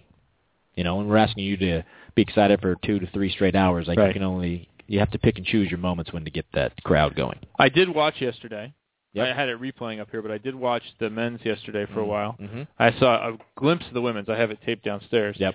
Uh, Marlon Blanton in the booth. Yep. Uh, doing a good job on CBS Sports Network. April was in there for a bit during the men's. Yeah. I thought she did a nice job. I learned a couple of things about her. Good. She cannot handset, which I didn't know. Interesting. Unable to. Interesting. Maybe we can loosen the rules enough so she can handset. I also really liked what her partner Kerri Walsh Jennings' advice was when they had a discussion about peaking. Kerri said, "I don't want to peak. I just want to win every time." Awesome. I like that. I like that. That's awesome. That's a fantastic attitude. It's a great. No quote. peaking, just win every time. It's a great quote too, by the way. Yeah. So those are things I learned. I learned something when I watched these broadcasts. See, those are things I miss. And it's not a complaint, but I miss. Like April was five feet away from me when she was doing the broadcast with Right. them, but I can't hear any of that. Right. You know. You know what else I noticed? Again in the AVP, nowhere to be seen, at least on the TV broadcast. Yep. Phil and Rosie. Philip. They were in the semifinals. Keenan and uh, Mayer took them out. Yeah. So another non-finals appearance for that partnership on the AVP. Yeah, and, and kudos to Brad and Mayer. They, um, I think, I'd have to look at the scores again, but I think their last three matches they went three. Maybe three matches prior to the finals, or including the finals. Like to get there, they were they uh, they pushed it to the limit. That's for sure. Rosie is now full time on the right. In the matches that I saw, he, they they look good, Kevin. It's they look good. Good. And I think on the men's side, I mean, you're going to have four, five different teams that could win every single weekend. You know, both teams are in the finals this weekend. Rosie, Hyden, and Tri Bourne, Nick, and uh, Ryan, Todd, and Theo. I mean, those, those are all really good teams that could win every single weekend. Looking at the list of names here as I go down the results. Tri Bourne, John Hyden, tied for third with Dalhausser and Rogers, as you mismentioned. Mhm. Brunner and Rogers. That's Todd Rogers. The professor Yeah. Casey Jennings. who had a swing. Did I say Dalhausser Rogers? I probably said Probably. Dalhausser Yeah. Could have had a different R in the last name. Andre Belov and Adrian Carambula in ninth with Billy Allen and Brady Halverson. Pedro and Steve Grotowski. I, it's still a lot of the same names. Dana Yep. Camacho, Yeah. 13th Yep. out of the qualifier. That's the last points or last money paying position. The money, I still wonder about the money, man. You still have to have another job. Well, Twenty five hundred bucks if you're you a finish lower ninth. if you're a lower level. For If you could even get in the tournament, then finish ninth, you get twenty five hundred bucks, which probably is not going a long ways to Split? covering anything. 2500 split. Split. No. Twelve fifty each. Airline, hotel, food, It's commitment, bro. taxes, all that money's gone. Hundred percent of it gone. It's commitment. Rental car. Well, if, if they ball like you do when you get your rental cars. if you're on the list. Um, you mentioned Casey Jennings with a new partner, uh, Jeremy Casebeer. Jeremy's gonna be really good. UCLA kid. Um, Case beer, never heard of yeah, has some. Uh, you can see the up the potential. Like he's a couple more seasons on the beach, playing with decent partners. Like he he's there. He's knocking His- on the door. He's pretty good. His name is Case of Beer. Case of beer. Yes. Jeremy Case of Beer. Yes. Huh. Uh, good that Casey Jennings has a partner. Yeah. Last year struggling to get a partner. And Casey had a swing for match to get to third over Keenan Mayer. Yeah. Yep. Couldn't do it. Said he went a little, sent, tried to go high line, didn't work out for him. All right. Yep. I like that they're keeping stats. 14 aces for Brad Keenan, 13 for John Mayer. Well, I guess we know what they're doing well. Well, when that win picked up in their finals, you knew that was going to help them because that's that's what they do. They go back and they rip it. And when there's no wind, you know, they're still ripping it, but it's not moving. You know, it's not moving as much as it would. Philip Dalhausser outblocked in total blocks, but not in average, 2.11. Uh, Tri Bourne, 2.25 blocks. Tri's legit. Yeah, Try is legit. Good to see some names of there. Theo, of course, 186 and 194 for Brad. Uh, I like. I love that they keep stats. Lots of times these stats are hard to find when it comes to beach. Correct. You know what else they're doing? They're doing live stats too. So during the match, they'll call timeout, or there's technical timeout, or there's a uh, side change. It'll the stats in that match currently go up on the board. Hey, Tri Bourne, nice job, buddy. Tri Bourne, we mentioned his blocking just now, led in blocks per set. Also, hitting percentage, 654. Yeah, that, that'll get it done. That's pretty good. Nice job, Tri Bourne. Congratulations. That's a good team. I'm telling you. Yeah, all they right. could uh, tell you there's five, four, five, six teams that could be in the finals every single week on the men's side. I like it. Yep. I like it a lot. Well, AVP St. Pete. And I know you were panicking about uh, Phil and Rosie, but they're good. But Okay. Yeah, I'm not there. That's why I asked the question. Now, next event, July 3rd through the 6th, Milwaukee. Me, Milwaukee. Milwaukee, Algonquin 4, I don't know. the good land. Nice. Thanks, Alice Cooper. I'm looking forward to uh, Todd uh, Gronsky. Gronsky. Gronsky, yep. I keep wanting- I keep wanting. to call- What's the tight end for uh, the Patriots? Grotowski? Grotowski. That's what I Is that what it is? to say, Yeah. Looking forward. Gronk? looking forward to that event. There have been other events there that I, I have not made it to uh, his Bradford Beach yet, so I'm looking forward to being there this year. Cool. Fourth of July weekend. Yep. July 3rd through 6th. So if you're in the Midwest area, plan on making the trip up there to see best beach volleyball players in the United States. I got to wait a little while to get there, though. I feel like I'm, I'm ready to go. Like now, let's do this. Go like this after next this weekend, I was like, okay, the season's going. Let's do this. Yeah, you don't really hit the stretch of the season until they go August. Salt Lake, Manhattan, Hermo- or Manhattan Beach, Cincy, Atlantic City, Huntington Beach. Yep. Basically back to back to back, almost. There's a week off there between Towards the end of the Atlantic year, City yep. and Huntington Beach. Yep. Yeah, they have to accommodate the FIVB schedule, which Yep. will now take precedence for a bit. Well, and one of the FIVB events got moved to the end of the year, which uh, affected the Huntington Beach event for the AVP. Yeah, that's because they're struggling. They are struggling, just like everybody else, to make a business of it. Anyway, good debut for the AVP. Wish them the best with the continuing part of the schedule. I hope they make a business of it. Yeah, solid crowd this weekend too. That's good. Yep. How about you have a sponsor village? Yeah. Active, engaged. Yeah. Okay. All that's good. It was. A, I mean, it's a smaller, intimate footprint that we were on this year. We were in a slightly different location, same area, a little closer to my hotel, which I was happy about. But uh, not. That, I mean, not it was that big of a deal last year. But uh, the fans there, I think, you know, they support. Good deal. We need some player interviews next time too. By the way, You know, there's so. Yeah, I know it's my first tournament, next It- time. and it's hard, Kevin. next time. It's hard to interview him in the DJ booth when uh, music's blasting. Got a couple of topics we still need to get to. We're not going to go yet, but Taylor Townsend. This is an article that was posted by Melissa Crone Carville on our Facebook page, facebook.com slash the net live. It's about fitness, weight, and athletes' body image. I think, like a lot of stuff, people try and take this incident and apply it with a broader brush Mm-hmm. to a whole bunch of society, but we'll have an interesting discussion about that.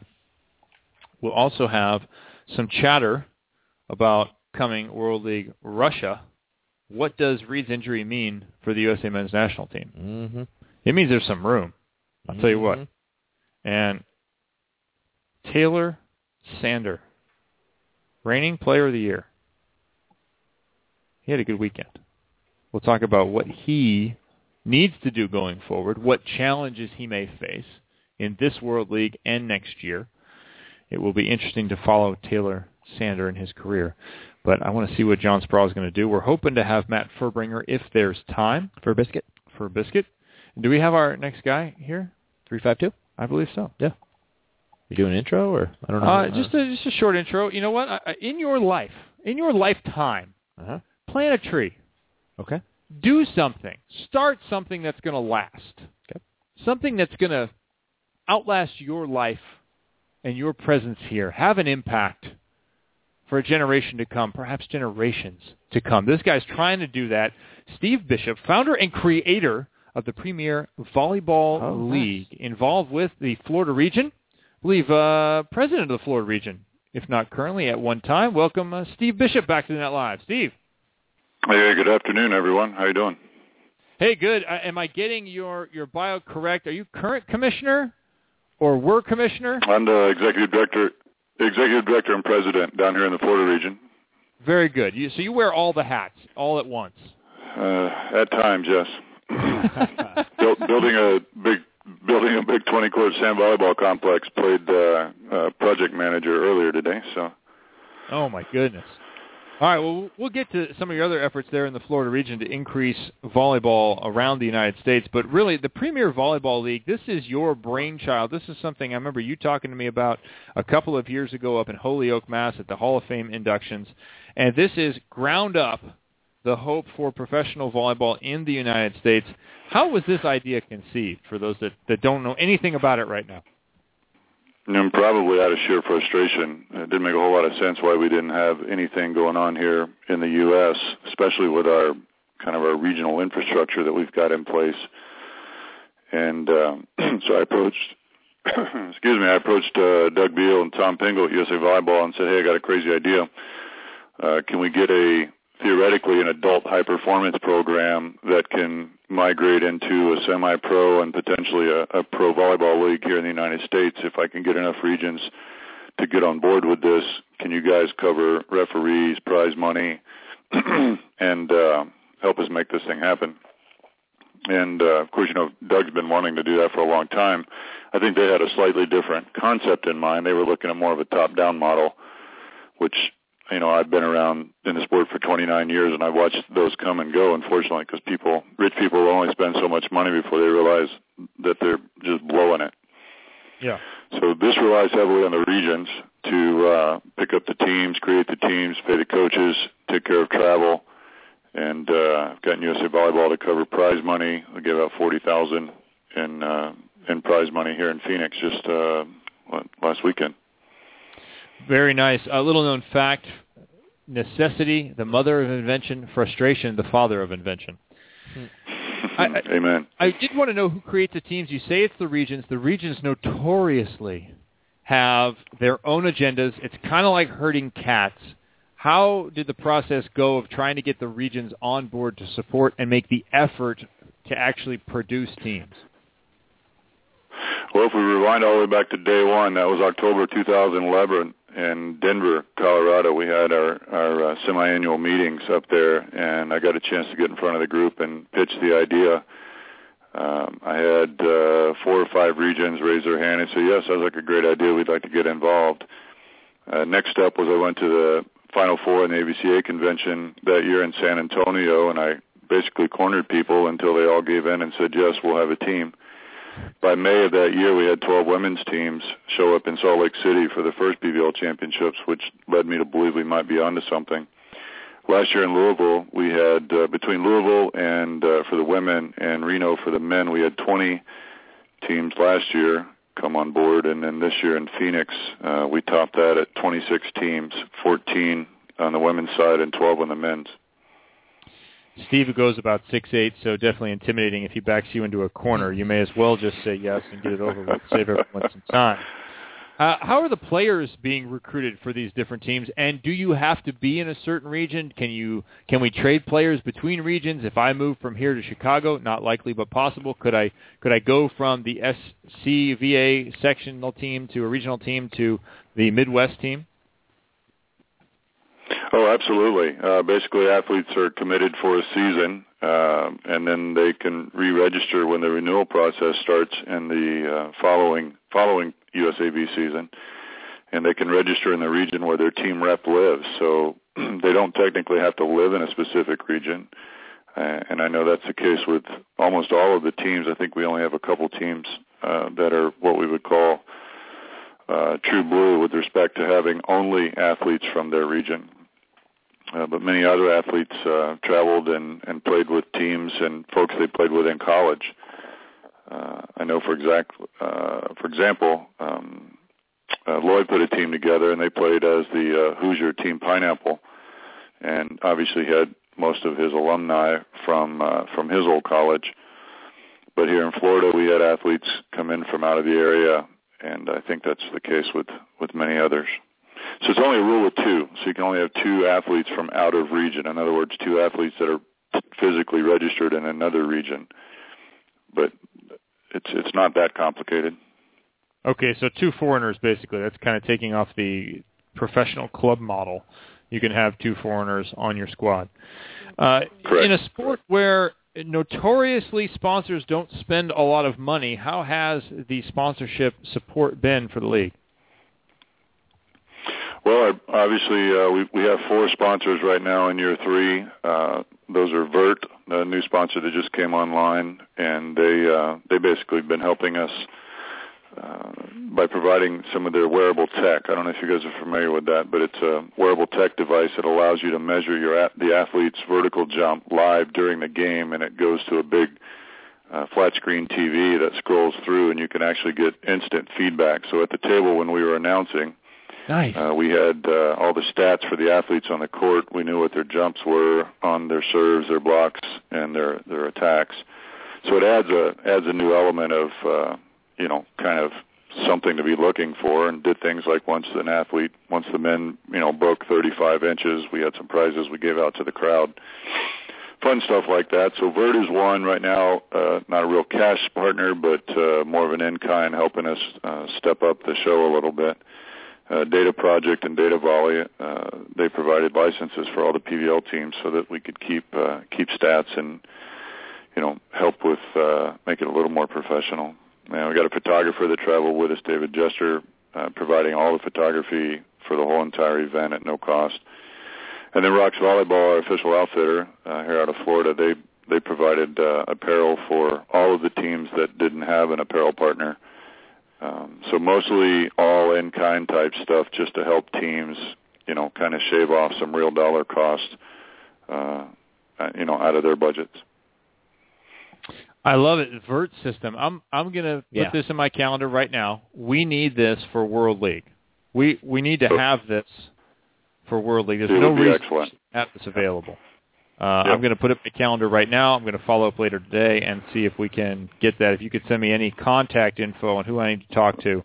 I will. I'll send you the owner's name. He's a great guy, Martin Right Mayfong. on. Right on, because I, I want people to understand how high the international guys are going. Forget 36. Let's talk about 46. oh, I Uh, agree. Steve, how about the relations between USAV and the regions? Again, notoriously at times not smooth, let's say. Right. Is this a good way for them to cooperate? Has this been a source of cooperation or another source of friction? What do you see the future of the PVL providing as far as relations between the two entities? Agreed. There obviously a bit uh, a bit of tension at times. I think it's because sometimes the two entities are on slightly different tracks with different focuses, and um, so far this has been, I think, one of the most positive.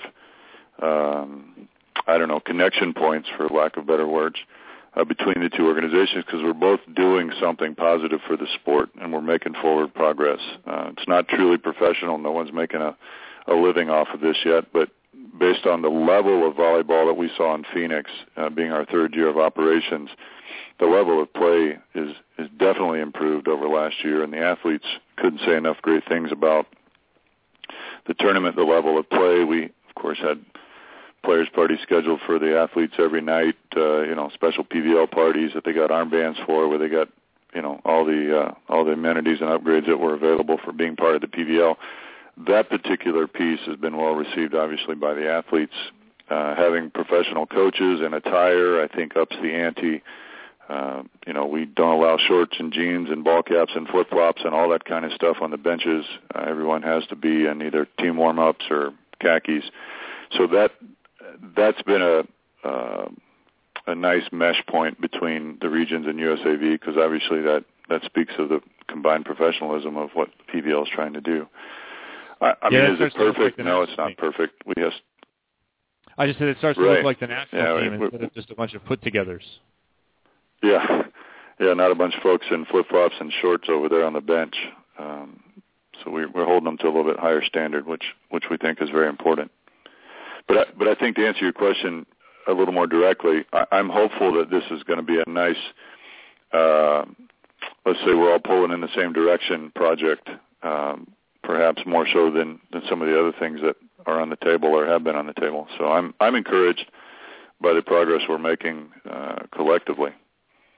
You've enlisted the help of a couple of legendary volleyball players in the United States, of course, four-time Olympian and gold medalist Lloyd Ball, silver medalist Stacy Sykora, who recently retired from the national team system. What have these ambassadors meant for you guys, and what have you tasked them with in promoting the PVL? Well, it's just added validity, I think, to the league because we've got two well-known uh, Olympians who, you know, believe in what we're trying to do and have uh, gone above and beyond to help us do that. We had a players' party uh, each night uh, while we were in Phoenix, and uh, the second night was hosted by Stacy Sykora. She drove down from Vegas, hosted the party. We played some fun trivia games, and she got a chance to interact with the with the athletes that were there and the coaches that were there. So it adds a it, it adds another level of um, uh, validity, I guess, for for lack of a, a better reference. And then Loy, the, the third night, we had a players' party that Loy hosted, and uh, as you know, you've partied with Loy, so he's a hoot.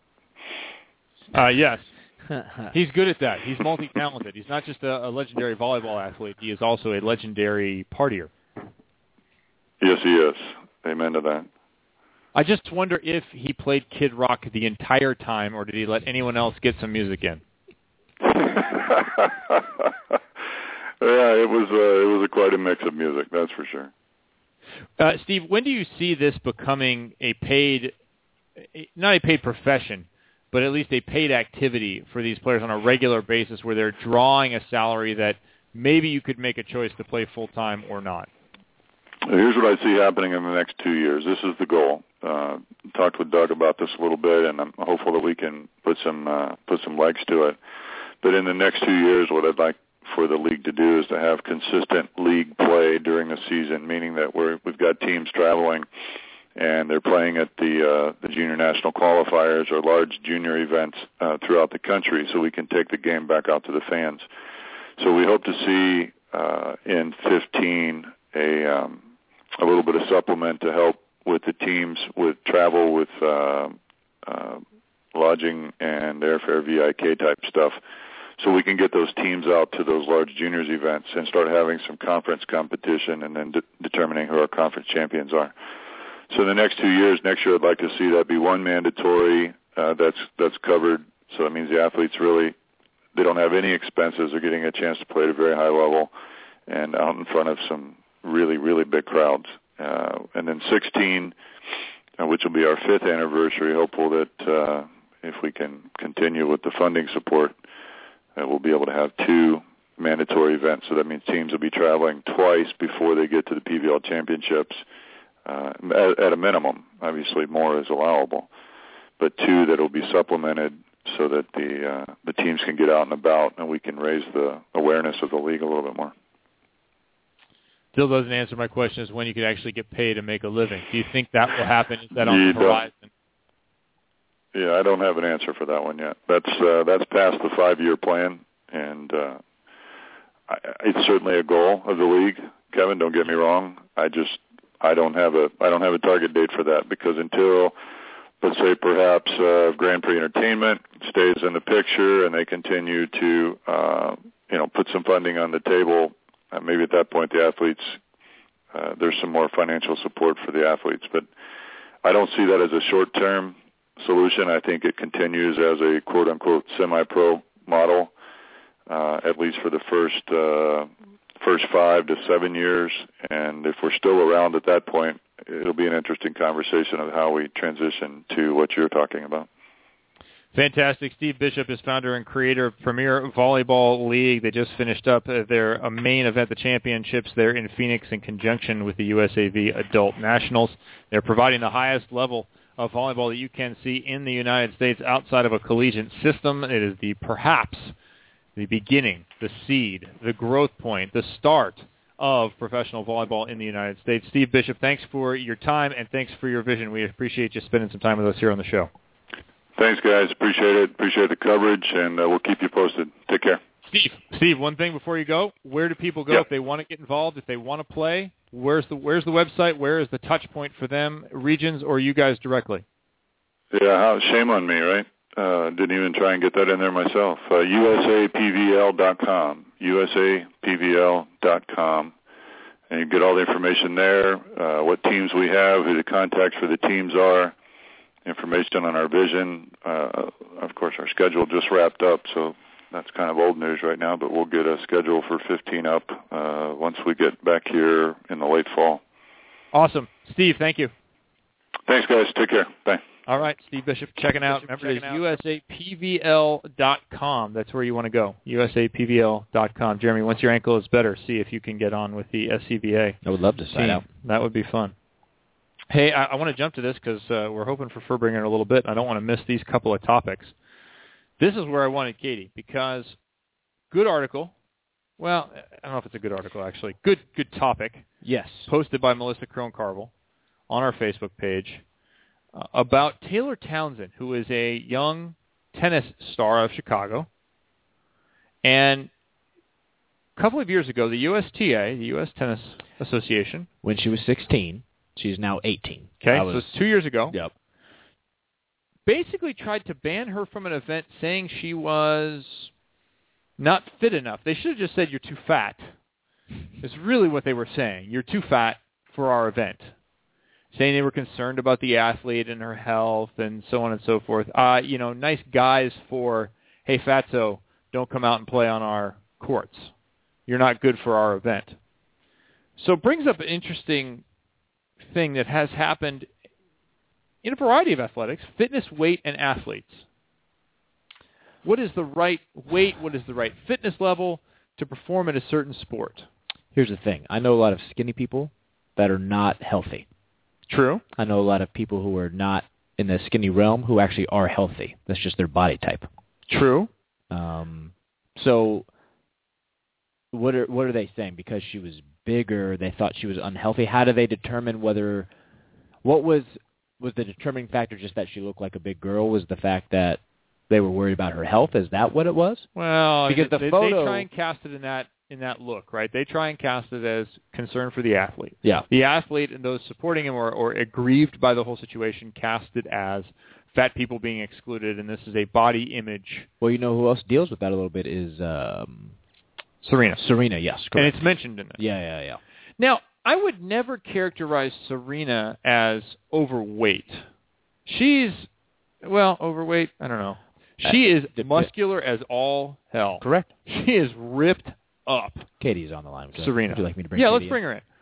Serena is ripped up. There sure. is no doubt. She, but her body type. But it's because she doesn't have the slim feature that most of the other tennis stars have. Is why that is topic is even brought up for her. Same mom, same dad. Serena and Venus, radically different body types. Right? Without any work at all, without any external inputs, radically different body types. Uh, okay. Yes? Well, I'm not sure Correct. radically term, but Katie. Serena- Katie agrees with you. Serena is shorter and way buff. Venus Taller. is not really ripped up. She is lean and strong, obviously in shape, but yes, she is tall and kind of stringy. correct. Totally different body types. And so now we start getting into the debate, hi Katie, between Hello. what your body type is when you when you're born, what you're given genetically, and what you're able to modify it with as far as diet, exercise, training, participation. Yeah. Well, I think the biggest issue with this girl in particular was that she had already won ne- nearly every junior tournament imaginable.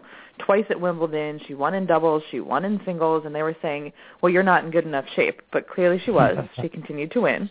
Right. What- what and does they were say about and it wasn't else? like her cardio was a question it wasn't like there was anything additional it was this kid just doesn't fit the mold and i think that's where they went wrong Yeah, because you're going to see especially at that age they're not at the stage where they're like at their peak yet she's going to change a lot development. Yeah. Yeah, that's why I say the USTA should should have just come out and said you're too fat for our event. Well, even the picture, and I don't know what age she is in this photo, whether Right. she's 16 or 18 or whatever. Like, I was expecting something a little bit more dramatic when they were like, "Oh, she's too Uh-huh. big." I looked at the photo. I was like, "What? What are you talking about?" She's heavier. But still, but Yeah, looking at it like but- it's not. Then if, but let's not talk big about all the. i mean she's not a big girl not like oh my god you look at her and say no way she's an athlete Yeah. i mean well, and just this is this is where I think it gets interesting because it when this happens to a female athlete, it's always cast as this huge, monumentous example of how women are wronged and body image problems and people photoshopping photos and everything else, as though it doesn't happen just in athletics to a lot of athletes. Talk to Vin Mhm. Baker, who at one point looked like he took T-bones and stuck them on his face. you know, talk to a lot of offensive linemen or defensive linemen and First of all. players at, at levels of the NFL and NBA that come in too heavy have clauses in their contract that say they will make money if they come in under a certain weight. This is not just a female issue when it comes to athletics. This is a this is a broad issue when it comes to athletes, the perception and their ability. Correct. But when have you ever seen an organization say, "Hey, LeBron James, you're a little too fat for uh, to be Well, and playing"? the other thing was they just told her that they weren't going to sponsor her because of it. It wasn't like she wasn't going to go play. She still played in the event, And she won, and they by the and they paid for the and they won it, and she won it. And they were just Her- like, "We're just not going to sponsor you because you don't fit what we want." That's great. And that's, I mean, they ended up paying her back for it or something along those lines. But still, Right. the same thing. They're like, "Are you kidding?" like, As not a only did she go out there and win, she made you all look like idiots. And as a business, you're running. What PR hit, if you're looking at it from this point of view, are you going to take worse hit on? The fact that you're telling somebody they're too big, they can't play in your league, or the fact that that person you told that to wins the tournament and then basically tells you to suck it? You know what I'm saying? Like, well, and the kicker PR of it hit are you is the head of the the thing is John McEnroe of all people. Patrick. who was or Patrick. Patrick, McEnroe, sorry, Patrick McEnroe. I mean, you're just looking at these people and you're thinking to yourself, like, are you kidding? like, were you perfect throughout your entire career? I think a bad move, no doubt, for the USTA. Oh, for sure. This, Kevin. Then maybe probably after some injury, were you ever, when you got to the gym on the national team or one of your pro teams or wherever, were you ever not in, were you ever out of shape and overweight going into a season, like not as? Come on, Jeremy. That's I'm Come just trying to add on. to the conversation, Kevin. Seriously? Just I was asking. This is the guy who like keeps telling us he can't put on weight, so there's that. That's true. That's true. uh, Out of going state, into- maybe. Overweight, I doubt it. No, no, I, I, I never encountered that situation. I've Must when I be came to the national team, probably wasn't strong enough throughout my entire body. My upper body was incredibly strong. My I had not I was worked. Totally ripped. I totally shredded. I had not worked on my lower body as I should, and I did because the national team system put me in there with cleans and squats and everything else, which I hadn't ever really been dedicated to. mm-hmm. Um, I'd been Listen, dedicated all kind of training things, but I'd never encountered that. And, and as Katie just mentioned and alluded to, my genetics are thin. Yes, correct. Period. So Yeah, I, yeah. I don't cope with that issue. Um, I, I think this gets gets back to the genetics versus inputs debate that you see in the broader part of society Yeah. right now. well, what and it gets people back to how do you handle it in female sports? I mean, the same as you I'm- do in male. No, Mm, no. It's a well, and this is a statistic that I mean, a lot of people, unless you coach women's sports, women's volleyball is the second highest rate of eating disorders of any sport. The first one is gymnastics, and it's Gymnastics. not good. volleyball? You have to be Why really volleyball, careful. do you think? Why, Why volleyball? volleyball? Well, you're in tiny, tiny uniforms, and That's- everybody that is a prototype for our sport is skinny and tall and long. Yeah, and when true. you don't fit Yeah. it, it raises some real issues. I know Brian Gimmillaro at Long Beach for a long time held weigh-ins, and that was a source Uh-huh. of Russ Rose did the same thing. yeah. I mean, they had look, team weigh-in. like it was, and you did it in front of everybody. And it kind of depends on how you handle it. And you have to. I mean, with female, it's just it's a different issue. You know, Is it's just a different issue. Katie is something like that acceptable in any form? Well, like, I mean, you guys see me. I'm not a small girl, and when I was playing, all of my teammates were, you know, five ten and 120 pounds, and I'm going, holy crap. And our coaches, my coaches handled it in a, this is the body fat percentage range you need to be in to be at your best. That's when you play your best. And so that's what we looked at, rather than they're never worried about weight, and that was key.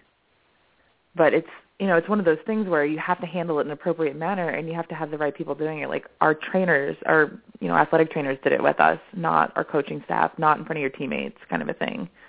It's it's Is it approaching it, in the right manner and talking about it in the right way that keeps girls like I had I mean, I had three teammates that got below an acceptable body weight percentage because they thought it would be great to go on this huge diet and ended up with stress fractures and got sick and they were held out of competition because they couldn't get high enough. I have seen that even at the national team level with Logan Tom. If you remember back to 2004, she was in an FHM shoot. She was feeling a lot of pressure to be skinny. She was Ah. incredibly skinny, way Mhm. too skinny in my opinion. And she has battled issues up and down. She finally got back to looking like she ought to look, which is a strong female athlete. I mean, there's a there's a strength thing to female athletes that that I like. I don't I don't want some willowy Well, and as knock an you over. don't you need to be a little bit strong? You know what I'm saying? Yeah, and I, I mean, you need to be able to handle the wear and tear that's going to be on your Yeah. body when you play. And if you're really thin, sometimes you can't. But every and the key is everybody's different, and you can't try to say like everybody should look like this person. And that's kind Well, of where the pigeonholing problem ends up. and that's why I think the the discussion should be health as opposed to Mhm. what. How do you measure that? How do you measure health? Yeah. Well, Can you are you looking at are overuse injuries? Are you? Like, yeah, it's a health issue. It's not what does my body shape Okay. look like.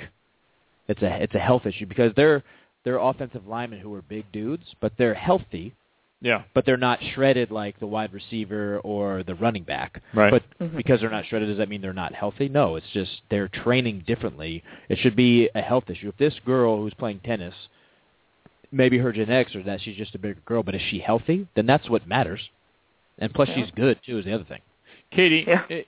is is this a larger problem with female athletes because of the physiology of being female? Yeah, I mean, when we're looking at things like trying to keep a female athlete in the right range for body, like if you get below 15%, we're talking could affect your ability to have children, could affect your ability to do a lot of things, and it's it's definitely a you know, it can be really rough and long-term effects. Like if you look at the effects that that kind of stuff has on gymnasts who don't hit puberty until they're 23 because they've put their body through so much that you know it's your it's a long term health issue as well. And knowing kind of where things you know physiologically go for females in terms of like this can really affect you down the line that's kind of the trade off you have to have. So I think we're all in agreement here that the organization USTA has no Handled it poorly. has obvi- but but has understatement of the century has no business stepping in on this issue. None. The other thing too, Well, women They run they run the tournament. If your kid wins your tournament, you can't bar the kid because you don't like him for one reason or another. And again, does that mean all the other kids aren't healthy? You know what I'm saying? those kids, pro- uh, if the person you thought was not healthy just dominated all your other kids, then what are you saying to them? there got to be a couple kids in there that eat like crap, but just happen to be skinny and are still good at tennis. Yes, like my college teammate who had nothing but pizza and French fries for four years and still only weighed 120 pounds. I kind of wanted to kill her. While I was sitting there eating salad every day. but you know, that's just how people are. And if you're not going to, you know, take a look at overall health benefit, like if you're healthy for whatever you're at, then you're fine. I mean, this kid mm-hmm. clearly can play. She's not at risk for any kind of injury. She's not at risk for health problems. She's kicking everybody's butt. So the U.S. Tennis Association basically just shot themselves in the foot by saying, "Hey, look, you need to be skinnier, or we're not going to, you know." And they actually put a stipulation on her, like until she got to a certain point, they weren't going to sponsor her. And that's a scary thing to me too. Like, how do you? You need to be X weight. Like, wh- why does that mm-hmm. X weight mean you're healthy? Well, they do that in the NBA, NFL doesn't and NBA as well. They do it in the NFL, and NBA, weight wise. With certain players, you've seen it, yeah. Because these guys, will my guess is it might have- Austin and gain forty or fifty pounds. Yeah, that's true. That's true. Well, Shaq. and it's probably more of you know, a body fat percentage for them because muscle's always going to weigh more than fat. And so when you're talking about like, oh, And you're bigger. too heavy, kids are thinking, oh my god, I have to starve myself rather than I need to lean up. If you're talking about, you know, body fat percentage instead of uh, weight necessarily. Well, and Katie, your teammate who just ate McDonald's and pizza all the time, she may have been skinny, but she wasn't healthy. No, but she was also hitting 500 as a middle, so nobody complained too much. I, I I hate her for you then. Yeah. you know, you have one of those on every team. of course. All right, so we agree USTA is a bunch of idiots for doing this. Mhm. Uh, congratulations to Taylor Townsend for showing them they're a bunch of idiots. Uh, but it's a it's an interesting and divisive issue. Certainly more with women than with men, but it happens to both. Well, I think society pushes it more on women than it does men. Well, it's happened a lot. Like if you, look, especially in tennis, like there was a woman who won, was it Wimbledon or the French Open, and all people could talk about was she wasn't very pretty. Mauresmo. And I was like, oh man. I mean, not that's the even- first thing is like, well, I'm not really like I'm not super feminist or anything, but I get annoyed when the first thing written about any female is what she was wearing or what she looks like, not like what her role was or what she was doing. Yeah. I mean, it's. I mean, if you look, and this is going to sound like super. Hey, look, I checked my Twitter a couple times. Um, but like the Yes All Women hashtag that's going on after the thing that happened at UC Santa Barbara, like, it's a reality for females that the first thing you're judged on is what you look like, not what you're capable of doing. The first thing that comes to mind is, oh, well, is she pretty or is she not pretty? Or, you know, when they're talking about cases of rape, what was she wearing? Like, why is that even a question? No, that should. Agree. I, I agree I- with you. It shouldn't be a question there, but I agree with you that women get judged that way For sure. on Mhm. on a more frequent basis than men. Look, there like when you're talking about like even when they're walking out on a red carpet at an event as a celebrity, what's the first thing is, oh, what's her dress and what does she look like? Is she pretty? What's her hair doing? Not like have- why is she Oh, there and what is she they have- nominated for? They have TV shows dedicated to that. Hold on though. I, I have Correct. I have a thing here that bothers me. You guys have so many more options when it comes to that event. So many more options. I got to wear a penguin suit. That's six- all I can wear. Yeah, Six but eight why isn't the first thing you're talking about? She's nominated for five Academy Awards tonight. No, it's It's what dress is she wearing and does she look skinny and how's her hair and what is she carrying, rather than any kind of substance. And it's There- really annoying. there are female AVP athletes that they're obviously out there in their bikini, so there's Yeah. a lot showing that mm-hmm. people will dissect the way they look differently than how the guys look. They're like, oh, she's you know gained some weight in the off season or whatever. It's like, bro, she's stu she's super healthy and siding out, but She had a I- I kid don't- I and haven't she's still winning. yeah, There's a wider variety of female body types that can be successful compared to that of men, I believe. In our Yeah. sport, for sure. If you look at our In sport, volleyball. yeah, I'm not talking about height. I'm talking about body composition. okay. The Adrian Carambulas of the world are very By the way, unusual. Adrian. Speaking of Adrian, Does he look better? he at least 20, 25 pounds lighter, Good. slimmed down. Good for him. Looks. Did he take his shirt off at the event? No, his shirt stayed on the entire time. I was wondering if he's like, maybe he's working on that like sixth ab. He's like, oh, I'm not there yet, so I'm going to keep my tank top. Congratulations him. Good for him. Yeah. Uh, yeah. And again, I think it gets back to Katie the way women's bodies look as they mature and get older. You guys are under a whole host of different chemical influences, meaning hormones and the way your body functions compared to men.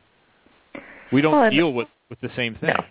And if honestly, and this is you know physiologically, we're at our peak in terms of ability and athleticism somewhere in the 17 to 21 year old range. Like Right. that's when we're at our they're you know in general at our best. Now we don't train in that way. We're trained to have our bodies go until we're 30 something, especially if you're a high level athlete. Well, that's putting a ton of stress on there. And that's when your body is saying, "Oh, you should be having kids." So you're packing on weight and the the way your body changes and it's like it's why it gets harder for us, much much harder for us as we get older to stay in the shape that we need to be in or you know everybody's complaining like oh i don't fit in those jeans anymore like your body completely changes certainly certainly a wider issue for discussion and when you talk about actresses over 40 and the lack of work that they got for many many years and Mhm. uh, something worthy of a longer discussion if you want to talk about it on our facebook page please chime in or the netlive at gmail.com go ahead and let us know your thoughts on this discussion about Taylor Townsend and the broader discussion of weight and female body types, female looks, how they are judged and treated. Uh, good to have Katie in on this discussion. And Katie, I want you here for this next one before we hopefully have Fuerbringer catching oh up god after please practice. tell me we're not going to hit the tmz right after we just talked about how Yeah, we women are. judged. But here's, here's perfect, perfect segue, Katie. I don't know what you're talking about. Destiny Hooker had a bunch of drama on Facebook a while back, a few weeks ago, and it got Yeah. picked up by Volleywood. And Mhm. This was Destiny Destiny's father posting things about Destiny being in a, an abusive relationship and In then February, I think it was posted. okay, February. And then her her sister posting stuff and then Destiny responding to it and then her father again and it was it was all out in public, which was quite interesting. And I and without getting into the weeds of Destiny's particular situation that I don't know anything about other than to Mhm. have confirmed with Destiny that this was actually her and actually her father, it is totally legitimately the, the people we are talking about. Didn't Mhm. confirm what they were talking about. Confirmed that they were actually the ones posting. Correct. Yep. Correct. I, I can't get into the weeds on whether she is in an abusive relationship, isn't, or what, because there's a lot of factors at work. And I think a couple of the topics there are the role of parents in pro athletes' lives, because Ricky was her agent. I assume, Mhm. given what's going on now, he Her is not. I would guess, correct? Okay. I would guess Mhm. he is not, based on what's happening now, but I don't know. But he was, I know for sure, her agent. And also the airing of drama on Facebook for Yeah. people. I mean, the Kim and Kanye thing. I mean, they go all the way back to Kim Ye? the real world I mean, that it's started just- it all. There's Yes, people Katie. who think that things along the lines of reality television are reality and how you should conduct yourself. Like things should be public, and that's you know not a woman thing or a man thing. That's an idiots versus non-idiots kind of thing. You know, it's there's drama there because she created the drama, and there's that's of a lot of celebrities. Oh yeah. And she's, a, I mean, a pretty minor celebrity, but at the same time, you know, she's visible, and people know who She's she a is. celebrity in and the so- volleyball world. Mhm. Well, and she's Uh, been in like wasn't she was she one of the ones that was in uh didn't she do a Sports Illustrated thing, you know, things along those lines where she's been seen by the greater public and so she's, her following is fairly sizable. But if you look at like I mean, you if you want read Volley Talk or any of that other stuff, you know, they talk about her like Twitter feed and how she like argues with people. It's it's an attention seeking habit. Right. And that's, you know, not unique to to her. That's a unique to human beings in general. There's a lot of people who are very much attention seeking. I mean, you said it, Kim and Kanye. I mean, who gives a On the flip about hand- that wedding? But they're On the one hand, she's saying, I don't like drama, stay out of my business. On the other hand, she's posting her business on Facebook and Twitter. well, she's so- actually creating the drama. So there's that. So which is it that you want? Becomes the question. Well, my guess is actions generally speak louder than words. And uh, and also, she's had professional issues. Had issues with her team in Italy. I don't know who's right in the situation. Had issues with her team in Puerto Rico this year. I don't know who's right in the situation. Yeah. She's had problems a couple of times overseas. I Well, know my- internally to the national team there have been issues there. She hasn't even Uh, been in the gym. I was just down there. Yeah, she's not in the gym now. She's just Didn't she just have a baby? She did just have a baby. like four But months. she already went back to playing professionally, and now she's back, and she's still not in the gym with them. Correct. Saying, and she said, "Oh, my body's not ready." That Yeah, was the only issue. That's what she told me. Yep. Is that my body was the issue because I had just had a baby. I was not in condition, so on and so forth. Again, Mhm. I don't know who's right in either of those situations. Only Destiny does, or the team does, or maybe nobody does. Yeah. Uh. But I think there's, I guess it's good and good for volleyball that we do have some attention like that happening to the sport. Is that good or bad? I- I'd say any press is good press for this sport just to hear something because it doesn't seem to hurt the NFL, the NBA. You don't see basketball wives hurting the NBA's popularity at all, do you? You don't see divas hurting the popularity of the WWE. Divas. Okay, and last time I checked, Real Wives, Housewives of wherever, Orange County and beyond, are all uh, quasi celebrities and getting paid to do this kind of thing. Uh, I don't know if that's good or bad for the sport. Again, thenetlive at gmail.com or facebook.com slash thenetlive. Tell us what you think about that. You can go check it out, the Destiny Hooker drama. I believe it's still posted over there at Volleywood. Go give it a look for yourself and uh, evaluate kind of the larger issues. I don't really care what happened with Destiny Hooker's personal life. It's not my business.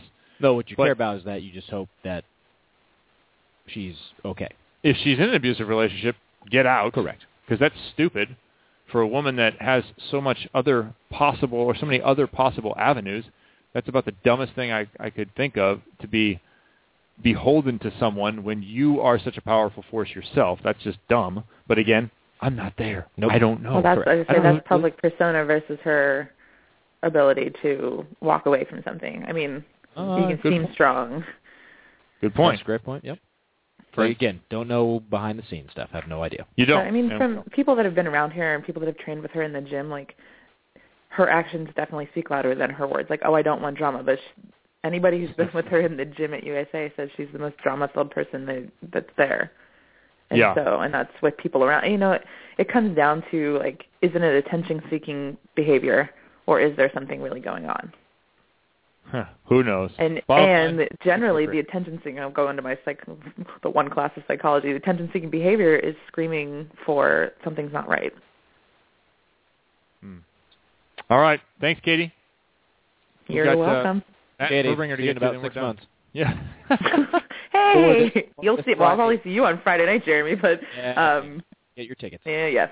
But I'm off I'll be- until August something, so I'll see you guys on the other side. All right. Thanks, Katie. Thanks for checking in. Uh, talk to you later. Bye. All right, see ya. Hey, uh, waiting list for the Volby queue now up to 450. Or the waiting list is 50, sorry. The attendance is 400. That was awesome. the original attendance. The waiting list has now eclipsed 50. Uh, You're gonna get 51 in a second. typical Email. volleyball people. Oh, yeah, I'm going to go. Buy your tickets last moment. That guy? I hope, I hope there are a bunch of people that show up at Long Beach And get can't get in? screwed out of tickets. They can't get in because it's sold out. I love it. I hope you go home sad, and I hope next time you plan I don't hope you go home and buy sad. your tickets. I wish them no ill will. I just want people to learn lessons. Don't buy your tickets. All right. When we have our next guest, he's just out of practice. The Grand Marshal, by the way. The Grand Marshal, that's right. Will he have a baton and a tall hat? He better. He better have white pants with like stripes and buttons down the side And like, and a vest. oh man, I want to see this outfit on this man. It's going to have to be a big outfit. Maybe Six Eight Clothing Company makes ambassador outfits or what what are we talking about? Grand Marshal. Grand Marshal outfits. Maybe they should start now. And maybe it should be in gold and white. Something glorious for the reigning Manhattan Beach Open champion. The last name put on the pier. And now he's doing his thing indoors once again, rising as part of the new age of coaches that have taken over the gym at the ASC on the men's side of the game. They're back from Bulgaria. They had a week off. They're going to have to reconstitute themselves because they lost a veteran who did a lot. But the future looking bright for the young talent in the coaching staff as well as on the floor. Welcome back to the Net Live, a man who's been with us several times, Matt Fuerbringer. Fur. Wow, heck an heck of an intro. Hey boys, how we doing? Thanks for being here, man. Uh, you guys just completed practice. I know the drive is towards Russia here. We'll get to the current team. I want to talk about the guys, but what do you do as a coaching staff when your best, most experienced gold medalist, perhaps leader in the gym, Reid Priddy, goes down in the second match, first weekend of World League? What goes through the mind? What does the meeting look like after that match in Varna? Well, first of all, I'll probably show up for that uh, for the for the volley cue and the Fletch gear in my afro and other stuff because that just seems like the, the, right thing to wear. Um, and with Reid, you know, when it happened, we were, we initially thought it wasn't too serious. We knew he wouldn't be playing this week against Russia, but we didn't know it was, um, you know, as serious as it is. So, but the initial talk was just, you know, next man up, and started talking about who, you know, who we think could fill in that position and what lineups we want to do, and you know, I mean, not much time here to to um to ha- have a pity party for us because Reid was real like you said Reid was playing unbelievable. And We watched the tape of those two matches and Reid was making so many plays. Um Right. you know, we didn't have him all last year World League due to rest and this year he stayed home. We trained with him and we were so excited to have him in the gym and playing and you know, so to lose him we were like, Oh you know, it was a it was a big hit, but you know, we have a lot of good young kids in the gym, and we have you know experienced guys like Rooney and Paul Lotman who are already filling that role. So you know, we got to see what these guys can do, and maybe in the long run, when Reid comes back healthy, all these other guys will have a little more core time, and it will be a be a good thing for us. So I heard two experienced names there, Sean Rooney and Paul Lotman mentioned. How about younger names that might be able to fill some of that void? Yeah, well, uh, Tony Ciarelli and Garrett Muagututia are the two other guys on the list um, that are actually on the. You have to be on the World League roster um, to, and those are the young guys on the World League roster. Jeff Menzel, another guy on the World League roster. Um, but we do have some, you know, young college guys right now in the gym that been doing a nice job for us. Who are not on the World League roster, like Aaron Russell and Thomas Jaeschke, Taylor Crabb. So those are all guys that eventually sometime could take the spot. But as of now, it's going to be, you know, probably Rooney, Lotman, Ciarelli, Menzel, or or Garrett. Yeah, I mean, you guys obviously looking beyond just the World League roster with Reid out for basically a year, so maybe we'll see some Yeah. of these young guys. I've heard Aaron Russell's name mentioned several times. Uh, it's a kid that maybe a lot of people don't know much about. Tell us about Aaron Russell and his game. Yeah, Aaron Russell's a junior, or he's a senior to be at uh, Penn State. He um, actually played his first year in college as a middle, um, second year outside, and just made a huge jump from his sophomore year to his junior year um, out- outside hitting spot. He's just really smooth athlete. Um, he's about six eight, but just moves really well, jumps well. Um, his platform and his mechanics passing are really good. A lot of potential. I mean, he's still young, so you know, his passing maybe isn't up to the level of some of our, you know, uh, veterans. But uh, he looks great out there. He looks like he belongs, like the, you know, the old eye test when he's moving out there. We took him to Colorado for the World Championship qualifier, and he played great. Um, you know, but he he's an athlete that's going to have to get stronger, um, be able to hit the ball a little harder, and just be able to, to you know, play at a high level for longer periods of time. Does a kid like Taylor Crabb uh, at six feet tall, can he be dynamic enough in the international game? He definitely conquered the college game. Right.